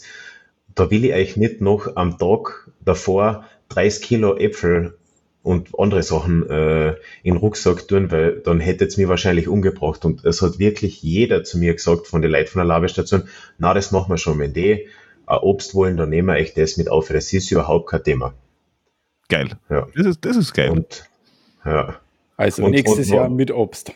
Nächstes Jahr, ich, ich hoffe, da steht in einem Jahr immer noch äh, das Angebot, aber was sie sicher nicht auferliefern, wäre zwecks Nachhaltigkeit und so ein Thema sind sicher Avocados und Wassermelonen ah, und sowas, also ja. das wird es nicht finden. Ich glaube, Orange, Orange wer, und Bananen bitte, ist gut. Wer, wer, bitte fragt nach einer Avocado? Ja, keine Ahnung. Ja, irgendein so ein scheiß Veganer halt wahrscheinlich. Ja, so ah, wahrscheinlich. Ja. Ja, ja, Profi, die kennt einfach auf, gebt auf der ersten Labe oben, Silianer hinten, äh, jeden einfach ein Chili. Ein anderer Geschmack im Mund und der fragt fix nicht mehr bis ins Ziel nach irgendwas. Einfach so ein Habanero zum Oberbeißen. Also ein, Kirschzi ein Kirschchili. Schaut ein bisschen nach Tomaten aus und hui, hui, hui. Die, die Zeiten purzeln. Aber ich weiß nicht, aber ja, ich weiß aber nicht, ob dann der kanische Höhenweg für den Rest des Jahres dann noch äh, benutzbar ist für, für, für andere Leute. Ach, oh, oh, ja, stimmt, stimmt, stimmt. Oh, da war ja was. Also nicht, dass man da, nicht, dass man da äh, eine Sperre dann danach einrichten muss. Da könnte man auch Probleme kriegen mit dem Tourismus. wenn jeder noch ein bengalisches Feier ist. zu der, der Logistik-Thematik muss ich noch ganz kurz zurückkommen. Ich bin ja von, ich bin auf die Wolaja-Seehütte raufgefahren, äh, von, von der Lesachtal-Seiten. Und Leute, wer das noch nicht gemacht hat, ja, wer da noch nicht aufweg, vom Tal unten aufgefahren ist oder irgendwie versucht draufzukommen, das ist am Arsch der Welt. Ich schwör's euch wirklich. Also, ich hab braucht, allein bis ich von der Hauptstraße bis zu dem Parkplatz zurückgekommen bin, habe ich fast eine Dreiviertelstunde mit dem Auto braucht. Und dann habe ich mit dem E-Bike, ja, ich habe eins gehabt, ja, zu meiner Verteidigung, ich habe einen 12 Kilo schweren Fotorucksack dabei gehabt, habe ich mit einem E-Bike auf Turbo Boost noch eine halbe Stunde mit dem Radl da aufgebraucht. Also ihr könnt sich ungefähr vorstellen, wie weit das oben ist und wie weit das abgeschieden ist. Da ist einfach mit schnell einmal am Vortag äh, am, am Bündel Bananen und, und 10 Kilo Äpfel aufbringen, das ist da nicht. Ja, das ist einfach für uns mit unserem Team, mit unserer Größe logistisch nicht machbar. Aber wir versuchen natürlich für euch, ja, uns zu verbessern. Ja, Wer hat nochmal die Idee zu der Strecken gehabt? Äh Seid ihr selber schuld quasi. Aber außerdem, es muss, es muss ja ein bisschen äh, Verbesserungspotenzial geben und äh, dieses Jahr, der UTMB hat jetzt das 20-jährige Jubiläum. Äh, auch dort passiert immer noch was und es wird immer noch was weiterentwickelt. Also die Geschichte mit dem Bus, die ihr bei der Erstaustragung habt, hat der UTMB, glaube ich, gehabt bei der 16. Austragung. Also nicht schlecht. seid schon mal ganz gut dabei. Ihr seid auch durch drei Länder unterwegs. Also so gesehen, es ist qua quasi ähnlich. ja, wir müssen das Rad ja nicht neu erfinden. Hast du jetzt gerade gesagt, dass Kärnten nicht zu Österreich gehört? nicht so direkt. ich habe nicht so direkt das gesagt. Ah, okay, aber ähm, eine Sache, die mir noch aufgefallen ist, und da, da könnt ihr jetzt nichts dafür, äh, aber was sicher was ist, wo man für die zu Hause gebliebenen und Mitfiebernden noch äh, ein Schäuferl rauflegen kann, das ist beim, beim Tracking, das einfach auf der italienischen Seite oder ich, ich weiß es nicht, oder war da GPS-Schotten oder so, äh, wo du einfach für 10 Kilometer zum Teil einfach waren die Leute weg. Und das, also entweder schafft man es mit irgendeinem Anbieter, dass man es hinkriegt, dass, dass es verfolgen kann, oder man sagt den Menschen, hallo bitte, zwischen hier und hier könnt ihr eure Live nicht verfolgen, die sind jetzt dafür, weiß ich nicht, zweieinhalb Stunden einfach weg. Weil wir haben ich weiß nicht, wie viele Leute auf, auf Twitter, Instagram und äh, direkt gefragt und gesagt, oh fuck, wenn die alle ausgestiegen sind, die jetzt dann ausgegraut sind, dann haben sie ja eh nur acht Finisher. Und ich gesagt, na, da ein paar Kilometer 56 kommen sie wieder. die sind einfach nur gerade nicht da. Und, und das war halt wirklich dieses Eck, das, das, das unten weggegangen ist. Was war da eigentlich der Grund? Na, es muss ja für uns auch noch was geben, was wir verbessern können. Und das ist definitiv was, wo wir noch, noch weiter dran arbeiten, aber im Endeffekt war da wirklich, da war ein Empfangsschatten drinnen, ja. Und da, das ist technisch unglaublich schwierig, auf der Strecke da wirklich durchgehend da jeden, jeden einzelnen Kilometer den Läufer da zu haben, weil halt einfach da oben die Netzabdeckung und das Ganze nicht optimal ist. Ja. Also wir, wir haben schon angefragt äh, bei der Telekom, ob sie uns nicht vielleicht drei, vier Masten aufstellen würden, für nächstes Jahr dann. Mhm, mhm. Ja, beziehungsweise, wenn es nicht geht, was ja okay ist, dass man nicht überall ein Netz hinkriegt, äh, dass, dass man vorher quasi dazu schreibt, oder dass man dazu schreibt und sagt, liebe Leute, dieser Abschnitt ist einfach empfangsfrei. Da haben wir jetzt ein fixer Pech. Äh, bitte äh, wartet mal zwei Stunden. Es, es ist nicht okay, weil wir sind in Deutschland. Ja, die, die deutschen Zuschauer verstehen das alle. Die haben das das ganze Jahr. Definitiv, ja, weil ich, ich, bei mir war das so eins zu eins, ich bin mit meiner Garmin nur abgegangen ähm, und habe überall super Empfang gehabt und den ganzen Track, ähm, dass das bei so einem Tracker, der da mit drin ist, anders ist, habe ich auch noch nicht gewusst, aber das ist etwas, was wir gelernt haben und wo wir jetzt schon mhm. darüber diskutieren, was wir da machen können, um das zu optimieren. Ja.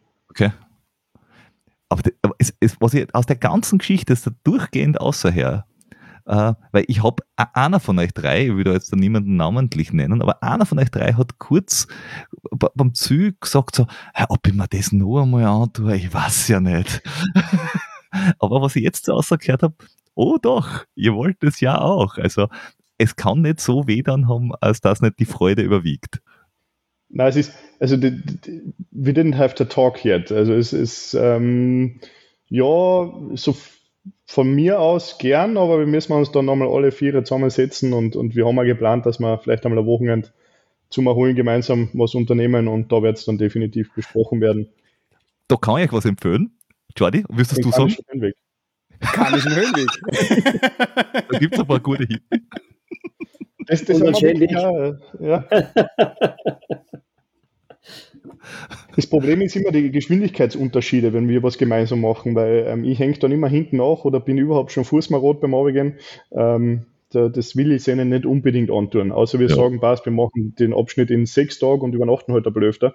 Dann, äh, dann bin ich dabei, da bin ich eher stark dann, ja. Trainierst halt mal ein bisschen jetzt. Hast du nur Zeit? Äh, Dings, das, äh, zu dem Schatten muss ich noch was sagen. Ja, das, das, da, weil, weil du gesagt hast, ja, du müsstest davor sagen und so. Also, das hat schon die eine oder andere Sache gegeben, die wir davor, auf die wir nicht vorbereitet waren, dass wir da so eine Löcher drinnen haben. Wir haben zwar im Rennbüro schon ein bisschen mehr und detailreicher das Ganze gehabt als auf dem offiziellen Link, aber ein paar Löcher waren definitiv drinnen und ja, der Typ war ich, der, der sich da am Tag dann nicht mehr sicher war, wie man das noch einmal unter, weil ich glaube, am, am Renntag selber habe ich die größte Hocken gehabt und die meiste Arbeit und wir sind dann im Rennbüro gesessen und haben die Löcher gesehen und haben eigentlich relativ schnell darauf reagieren können, Gott sei Dank. Wir haben uns dann die Zeiten ausgerechnet, wann die Tracker wieder auftauchen müssten, wo welcher Läufer sein müsste und haben das dann einfach die, wirklich durchgehend abgeglichen, ob das alles zusammenstimmt, ob das so passt, ob sich eh jeder bewegt, ob eh nichts passiert ist. Und ja, das war am Tag selber dann wirklich äh, äh, ein ziemlicher Job. Und ich bin dann auch kurz ausgegangen, den Alex, den Westenberger zu empfangen. Und, und da habe ich das erste Mal auch für mich dann auch realisiert, wie ich wusste, okay, passt, jetzt fängt mein Arbeitstag eigentlich erst an, weil um den Alex brauche ich mir in den Berg relativ wenig Sorgen machen. Der findet da seinen Weg schon, aber und das relativ schnell. Aber ja, man macht sich schon um das, um das ab Mittelfeld dann die meisten Sorgen und Gedanken, was so los ist blöde, blöde Frage, äh, wenn ihr mehr gesehen habt im, im quasi im Parallel-Tracker, ähm, gibt es die Möglichkeit, dass du dann manuell irgendwie eingreifst in das, was auf der Webseite rauskommt? Also dass du irgendwie äh, schreibst, der ist jetzt, der ist quasi wirklich DNF oder na, der ist nur drinnen oder den, quasi den haben wir gesehen oder so irgendwie. Oder ist es einfach voll automatisiert und das passiert und fertig aus?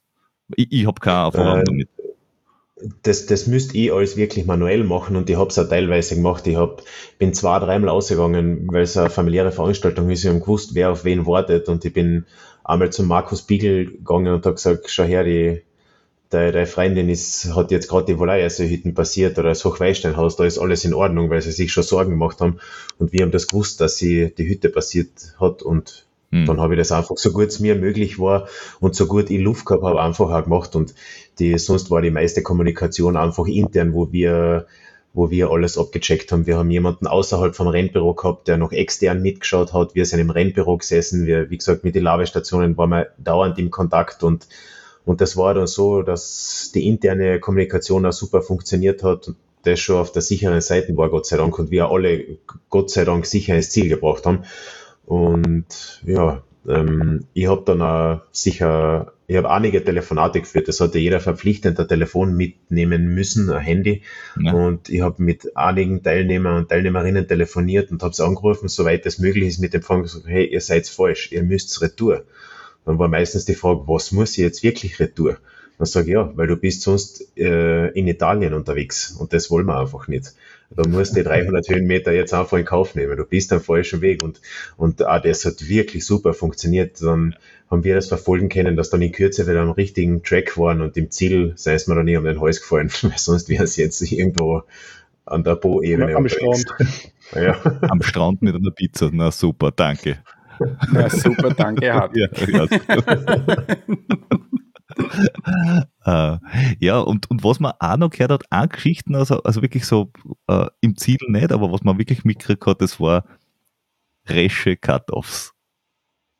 Dass die echt resch waren. Und dass man da, wenn man, wenn man, wenn man jetzt da sagt, man will jetzt nicht die, die Top-Leute verstärkt dabei haben, sondern auch äh, langsamere Leute, vor allem wenn es technisch ist oder wenn das Wetter nicht hundertprozentig passt, dass man die Cut-Offs streckt. Was natürlich logistisch und von den Höfer wieder blöd ist. Ich glaube, da gibt es ein paar Punkte dazu. Ja, das ist natürlich, also wir haben eh die Cut-Off dann beim, bei der Borzerhütte und Hochweißstein noch eine Stunde nach hinten verschoben, weil wir uns das im Vorhinein noch einmal durchgeschaut haben und das war eine sehr weise Entscheidung von uns. Muss ich uns selber gratulieren, weil sonst hätten wir wirklich noch mehr DNFs gehabt. Äh, aber es ist auch, was, was Rennleitung mein größte, größtes Thema ist, einfach auch ein Sicherheitsaspekt. Ich, ich will das einfach so früh als möglich, möglich außerfiltern und, und wenn du halt schon auf der Borzehütten wirklich körperlich in Not bist, dann ist der Weg einfach zu lang. Und ich, ich möchte ungern zwei Stunden früher starten und das nach außen ziehen. Und ich finde, die Cut-Offs waren schon knackig, aber durchaus schaffbar. Man hat halt konstant dabei bleiben müssen. Und wir haben davor gesagt, Freunde, nur mit Wandern geht sich das nicht aus, weil dann bräuchte man quasi die Veranstaltung mitmachen, was aber nicht heißt, dass wir jetzt nur Elite-Athleten da dabei haben wollen, weil wir gesehen haben, gerade im letzten Drittel, wie sie sich durchgekämpft haben und das noch relativ gut hinkriegt haben, dann muss ich uns recht geben und sagen, na, das ist schon schaffbar und sicherheitstechnisch filtern wir das schon aus rechtzeitig. Ja. Ich würde, also ich persönlich, nachdem ich das so mitgekriegt habe und auch die Videos und Fotos und so weiter gesehen habe, ich würde aber wahrscheinlich nicht früher starten, weil sonst hast du das Problem, dass die ersten einen Nachtlauf haben und ja. äh, zum Frühstück ankommen. Das ist so, nee. Ja. Ähm, aber nachdem ich den Schluss selber auch abgelaufen bin, wahrscheinlich kann es die letzte, äh, die letzte äh, Cut-Off-Strecken oder in Zuschlussstrecken, weil wenn du eh sagst, na, hinten aus machen wir Party und mh, der, der Schluss ist ja tatsächlich dann im Endeffekt, du läufst auf Forststraßen runter und die Klamm hinaus das schaffst auch, wenn du nur mehr so halb gut beieinander bist, dann haust du die Stirnlampen nochmal auf und äh, geh mal geht schon, dann kommst du halt äh, vor Mitternacht an und passt auch. Äh, ja, das, das, das stimmt. Ja. Wir haben uns auch im zweiten Teil der Strecke im Rennbüro äh, keine Sorgen gemacht, dass da irgendeine technischen Sachen noch auf die Teilnehmer warten, aber wir haben gewusst, bei dem Wetter erstens die Gewitterneigung, die da nochmal kurz vorhanden war am Wolaier See, wo wir uns nicht sicher waren, ob jetzt ein Gewitter aufzieht oder nicht. Und dann der größte Punkt ist einfach das Dehydrieren. Also da war es so warm und ich habe einfach nur gehofft, dass jeder genug trinkt, damit es da niemand mit dem Kreislauf erwischt. Ja. Das war dann auch einfach nur eine Thematik und, und gebe ich da völlig recht, nach hinten außer kann man sich das wirklich überlegen. Aber ja, jetzt so kurz danach ja, ich glaube, ihr habt noch 360 Uhr Zeit. Genau, ja. Ja, ich möchte da nochmal ganz kurz einhaken, weil wir das wirklich auch auf der Strecke oft gehört haben. Ja, also das ist, das ist zu knackig. Das ist zu knackig. Ihr, ihr setzt da die Leute unter Druck.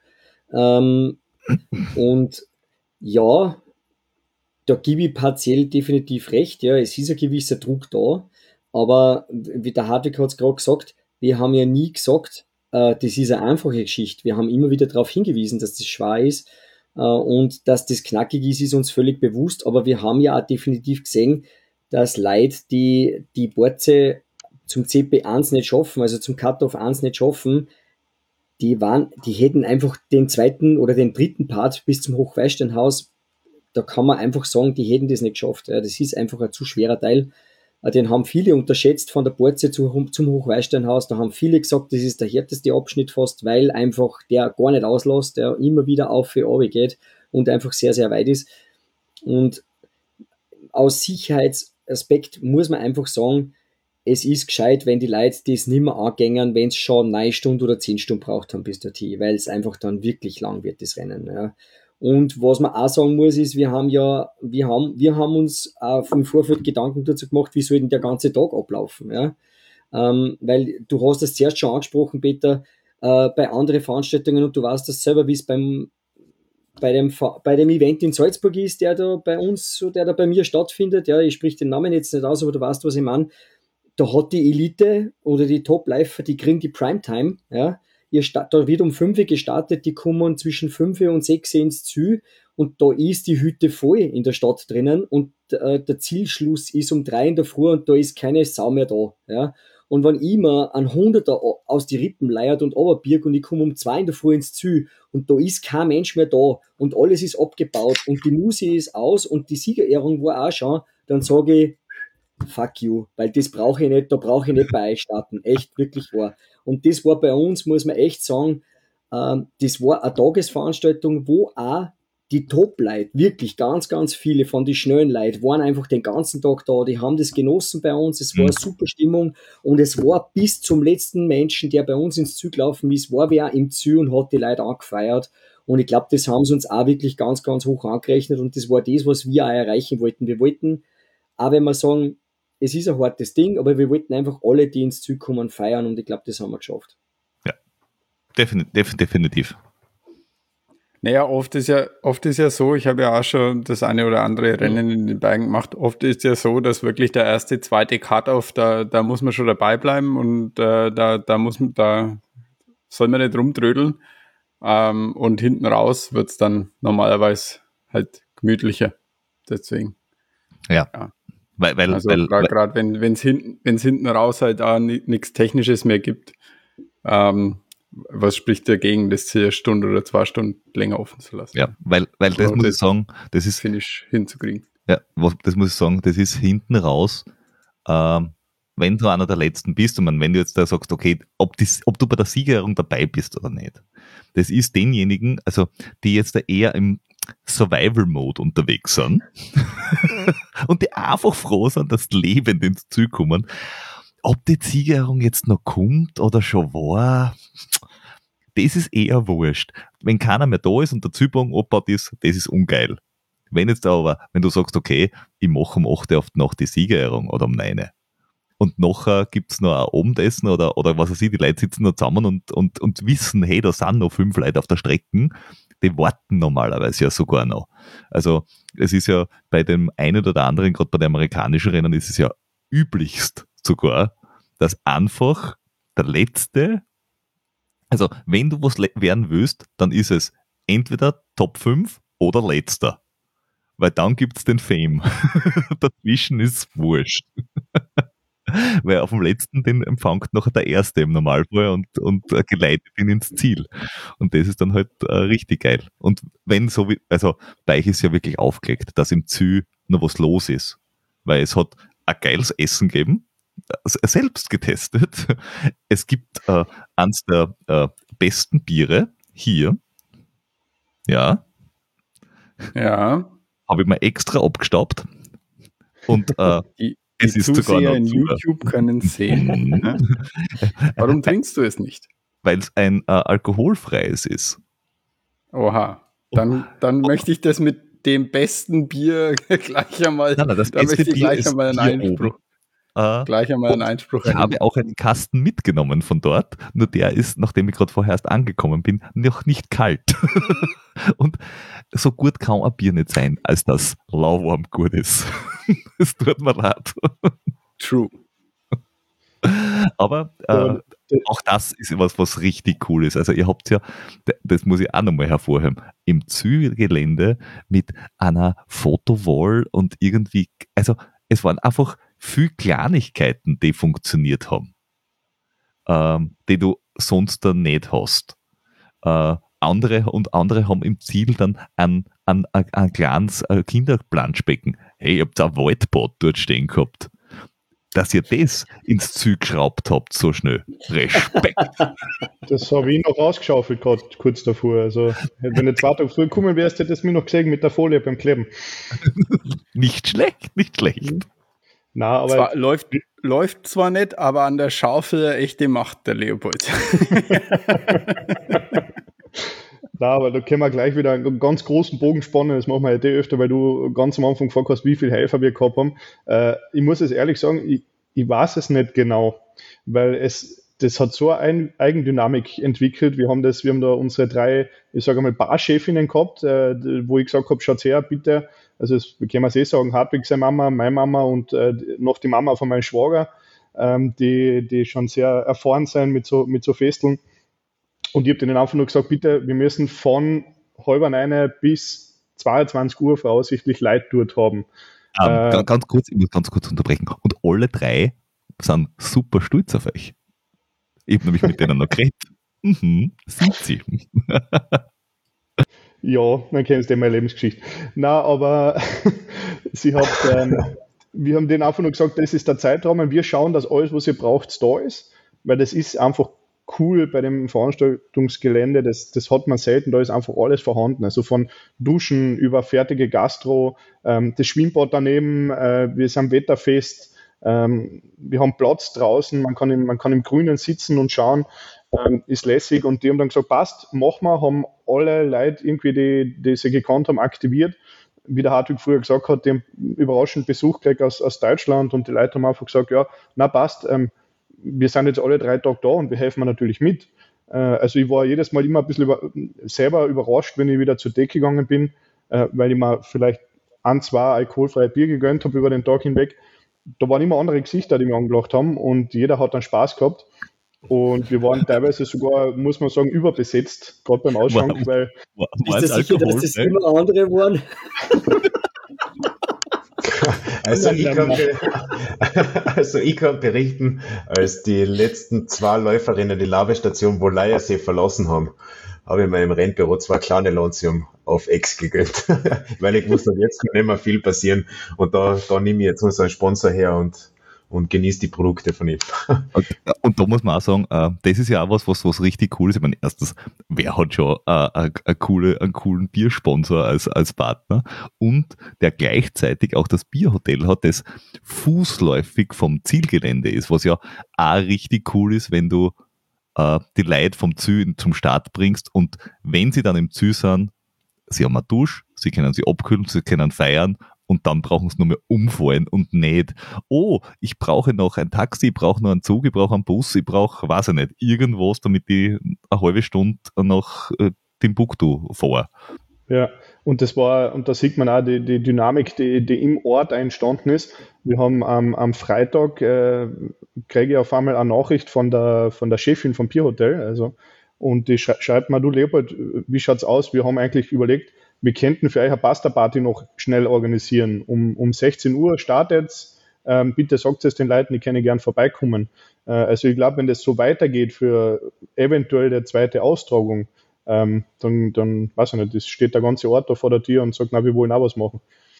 Und, und was wir auch, gerade der Leopold und ich dann mitgekriegt haben, weil, weil wir es halt erzählt haben, ist, dass auch die Chefin vom Bierhotel, Lonz, äh, vom Bierhotel Lontium äh, gesagt hat, sie haben schon einige Veranstaltungen unterstützt, auch finanziell, aber bei uns merken sie jetzt wirklich, dass das, dass das einen touristischen Mehrwert hat und dass da was los ist, dass sie ja Einnahmen haben dadurch und dass, dass, dass die Leute im Frühjahr teilweise am Karnischen Höhenweg unterwegs waren oder kurz vor dem wirklichen Sommer und jetzt eine Woche schon davor da sein und jetzt einfach ein paar Tage noch genießen. äh, und das gleiche war in Osttirol, in Siljan, im Lesachtal. Äh, und in der ganzen Region waren einfach die ganzen Teilnehmer und Teilnehmerinnen verteilt und das nicht nur an einem Tag, sondern einfach einige Tage davor, danach zur Vorbereitung. Wie immer, ich habe den, den Alex, den Westenberger und den Benedikt Dritter, den haben wir eine Woche davor bei der Streckenmarkierung unterwegs schon getroffen und haben ein bisschen geplaudert. Also das heißt, der ist schon eine Zeit lang da gewesen und ist früher angereist für den Spaß. Ja, nein, ich, ich muss wirklich sagen, äh, ich, also so wie ihr das gemacht habt und wie es es aufzieht und wie das Rennen ist, erstens, es muss fix eine zweite Austragung geben. Und zweitens, ich glaube, das hat einfach ein, ein brutales Potenzial. Also das, äh, das, das ganze Ding dadurch, dass, dass es touristisch gut ankommt, dass die ganze Region das äh, mittragt, nämlich auch schon bei der ersten Austragung, äh, merkt man, was für, was für Potenzial das das Ganze hat und wie, wie, wie cool das es sein kann. Ja, und das war, es war für mich, ich habe schon einige Veranstaltungen organisiert ähm, ähm, in anderen Bereichen, aber es ist mir noch nie passiert, so wie diesmal. Ähm, da bin ich in HT immer noch dankbar, dass er mich da aus dem, aus dem, vom Zielbogen weggebracht hat, wo die, die letzten zwei Läuferinnen eingelaufen sind auf den Tag. Sagt der Hartwig zu mir, komm, gehen wir denen entgegen, äh, genauso wie beim Hannes Warmuth, weil mir, mir, mir sind wirklich die Sachen gekommen. Also ich war, ich war da überraschend emotional. Also das kenne ich normalerweise nicht von mir, aber es, es hat mir wirklich, wirklich gut gefallen. Vor allem auch der direkte Kontakt, Kontakt mit, den, mit den Läuferinnen und Läufern, dass die einfach, ähm, wir, die sind ins Ziel gekommen, wir haben abgeklatscht, haben uns umarmt, wir haben dann geschwind geratscht. Was mich auch sehr überrascht hat, ist, ist beim ersten, der gefragt hat, hast du ein Bier für mich? Wo man echt gedacht habe, du bist jetzt da Stunden unterwegs und das Erste, was dir einfällt, ist, du willst ein Bier trinken. Ich hätte es mir nämlich nicht traut, mit dem Bier dort zu stehen und ihm das in die Hand zu drucken, weil ich nicht gewusst habe, ob, dass man das tut. Wir sind, das war ein Learning bei dem Ganzen, weil dann haben was wir... glaubst du, wofür wir laufen? ja, unglaublich. Ähm, und da haben wir aber auch schnell reagiert und dann hat es die Optionen gegeben beim Zieleinlauf. Willst du Wasser, Cola oder willst du Bier? Und ja, wir laufen doch nicht für Obstsalat. Ja, also wir, wir, haben, wie gesagt, wenn wir es neu machen, schon noch einige Sachen, die wir optimieren können. Also jetzt von meinem Bereich her, den ich gesehen habe im Zielbereich und, und wie vom Ablauf her mit dem Ganzen, ähm, das ist ja das, was mir extrem Spaß macht, jetzt schon wieder zu überlegen, was, was können wir besser machen, wo können wir optimieren. Ähm, äh, ja, das hat Potenzial, das Ding, ja. Ähm, und ich muss sagen, äh, ich, ich freue mich drauf und ich habe äh, jetzt da schon, äh, ich war jetzt nur als Zuschauer da oder als, als ein bisschen als rasender Reporter äh, und habe gesagt, nächstes Mal äh, stehe ich an der Startlinie. Also ihr müsst das machen, es hilft halt nichts, weil jetzt muss ich mitlaufen auch. und Alarm mag ich auch weil nicht. Du gesagt hast, weil du gesagt hast, rasender Reporter, stimmt das, du hast Stimmen entgegengenommen und hast dir irgendwie Oder wie funktioniert das? Ja, ja. Also, wenn ihr diese Podcast-Folge äh, dann anhört, werdet ihr noch ein paar Stimmen von äh, Menschen hören, die mitgemacht okay. haben. Ja, Servus erst einmal. Ähm, das skanische Untertypen war auf jeden Fall ein wahnsinnig, wahnsinnig äh, schönes Trailerlebnis. Wir hatten echt Top-Verhältnis, wenn einmal anfangs äh, kurz der Nebel reingezogen ist und äh, die Orientierung da erschwert hat. Ähm, ansonsten war es eine sehr gewaltige, technische, super schöne Strecke, bei der man halt ähm, in einigen Bereichen schon mit Kopf echt äh, dabei sein musste, konzentriert und fokussiert sein hat müssen, ähm, ja, damit man auch über die schwierigen Passagen gut rüberkommt. Natürlich hinten raus ähm, ja, super anstrengend, äh, dadurch, dass es immer mal wieder längere Uphills gab ähm, über den Höhenweg hinweg. Aber bin äh, wahnsinnig froh und äh, sehr zufrieden mit dem Ergebnis, ähm, dass ich das so hab äh, laufen können, trotz einer klaren Verletzung, die man vorher eingefangen habe. Ansonsten war es natürlich äh, sowieso eine Top-Atmosphäre, ähm, sehr, sehr gut organisiert ähm, vom Team und ähm, ja, hat mir echt gefreut, da bei der Erstausgabe vom Karnischen Ungetüm dabei sein zu können. Er, er, macht das ganz auf die Gemeinde. Wir erzählen, wie super die Labestation war und er hat zehn Stimmen, ja. die sagen, eigentlich war voll Arsch. Nein, ich ja. muss, muss, sagen, ihr, ihr, ihr, werdet euch über das Feedback, glaube ich, auch äh, sehr freuen. Äh, will aber nicht zu viel äh, vorwegnehmen. Ähm, und auch was wir, was wir an, an, an Videomaterial und so äh, mitgenommen haben von vor Ort. Also da, da werden wir auch noch äh, für unser Highlight-Video hochladen, äh, was wir so mitgekriegt haben. Da war halt einfach durchgehend äh, Top-Stimmung.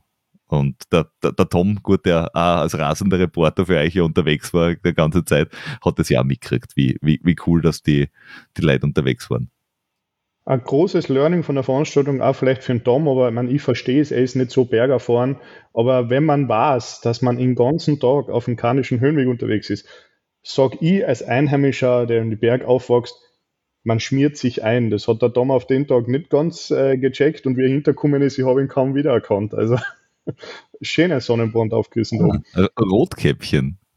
Mhm. ich bin froh, dass Anna fertiger war als ich.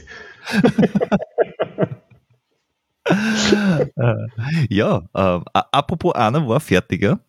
Äh, ein, ein schönes Schlusswort, äh, wobei ich würde jetzt da ja selber beenden. Ich muss aber wirklich sagen, an dieser Stelle, weil ihr das so geil organisiert habt, äh, ihr seid dran fürs Schlusswort.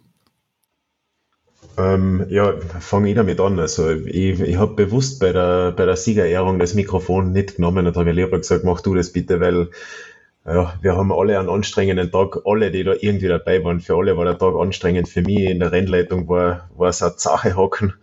Und ich habe zum Lehrer gesagt, nimm das Mikrofon, weil ich, ich würde nach, nach drei Wörtern würde ich wahrscheinlich blären anfangen, weil da einfach so viel Druck dann abfällt, ein ganzes Jahr Vorbereitung und dann kann ich auf dem Weg einfach mir bei allen Leuten bedanken, die äh, nur irgendwie ansatzweise was mit dem karnischen Ungetüm zu tun gehabt haben und einfach nur danke für, für das Wochenende, und ich finde, wir haben gemeinsam äh, Ungetüm geweckt. Ich yes. glaube, das lassen wir so stehen. Ich glaube, das lassen wir so stehen. Ja, ich glaube, ihr müsst mir und den Jordi auf die Startlisten schreiben. Den Jordi? Äh, ihr müsst im Peter auf die Startliste ich habe nächstes Jahr andere Pläne, wie ihr vielleicht wisst. Ähm, aber du darfst mir, ein, du darfst mir einrechnen bei deiner Salzburg-Geschichte, gell? Das weißt du. Ähm, ja. bist, bist fix, am, fix eingeplant. Passt. Und dann ist der Jordi also bei euch an der Labe. Wenn er sich ja. freiwillig meldet, gern. Er, er ist jetzt freiwillig gemeldet.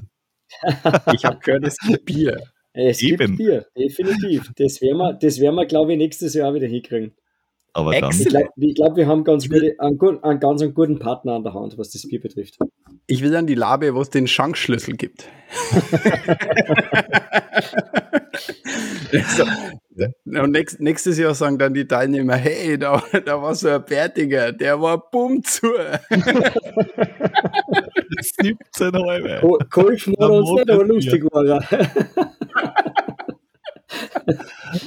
Ah. Aber das ist das Schöne Aber- bei uns, es kann viel daneben gehen, nur das Bier, das kann uns nicht ausgehen, weil da kommt der Chef persönlich von der Brauerei mit dem Stapler und bringt uns Bier nach. Das haben wir heuer auch gehabt. Also, das, das nenne ich ein Schlusswort. Ja. Nothing to add. Vielen, Also, vielen Dank. Danke für die Einladung, das haben wir vielleicht noch vergessen beim Schlusswort. Das war Danke, dass ihr gekommen seid und jetzt so frisch, weil wir- es ist ja wirklich äh, noch keine 48 Stunden her, äh, uns äh, da äh, Einblick gegeben habt, wie es ihr erlebt habt. Also, vielen, vielen Dank und äh, bis zum nächsten Mal. Grüß euch. Danke, ciao. Danke, pfiat euch. Servus.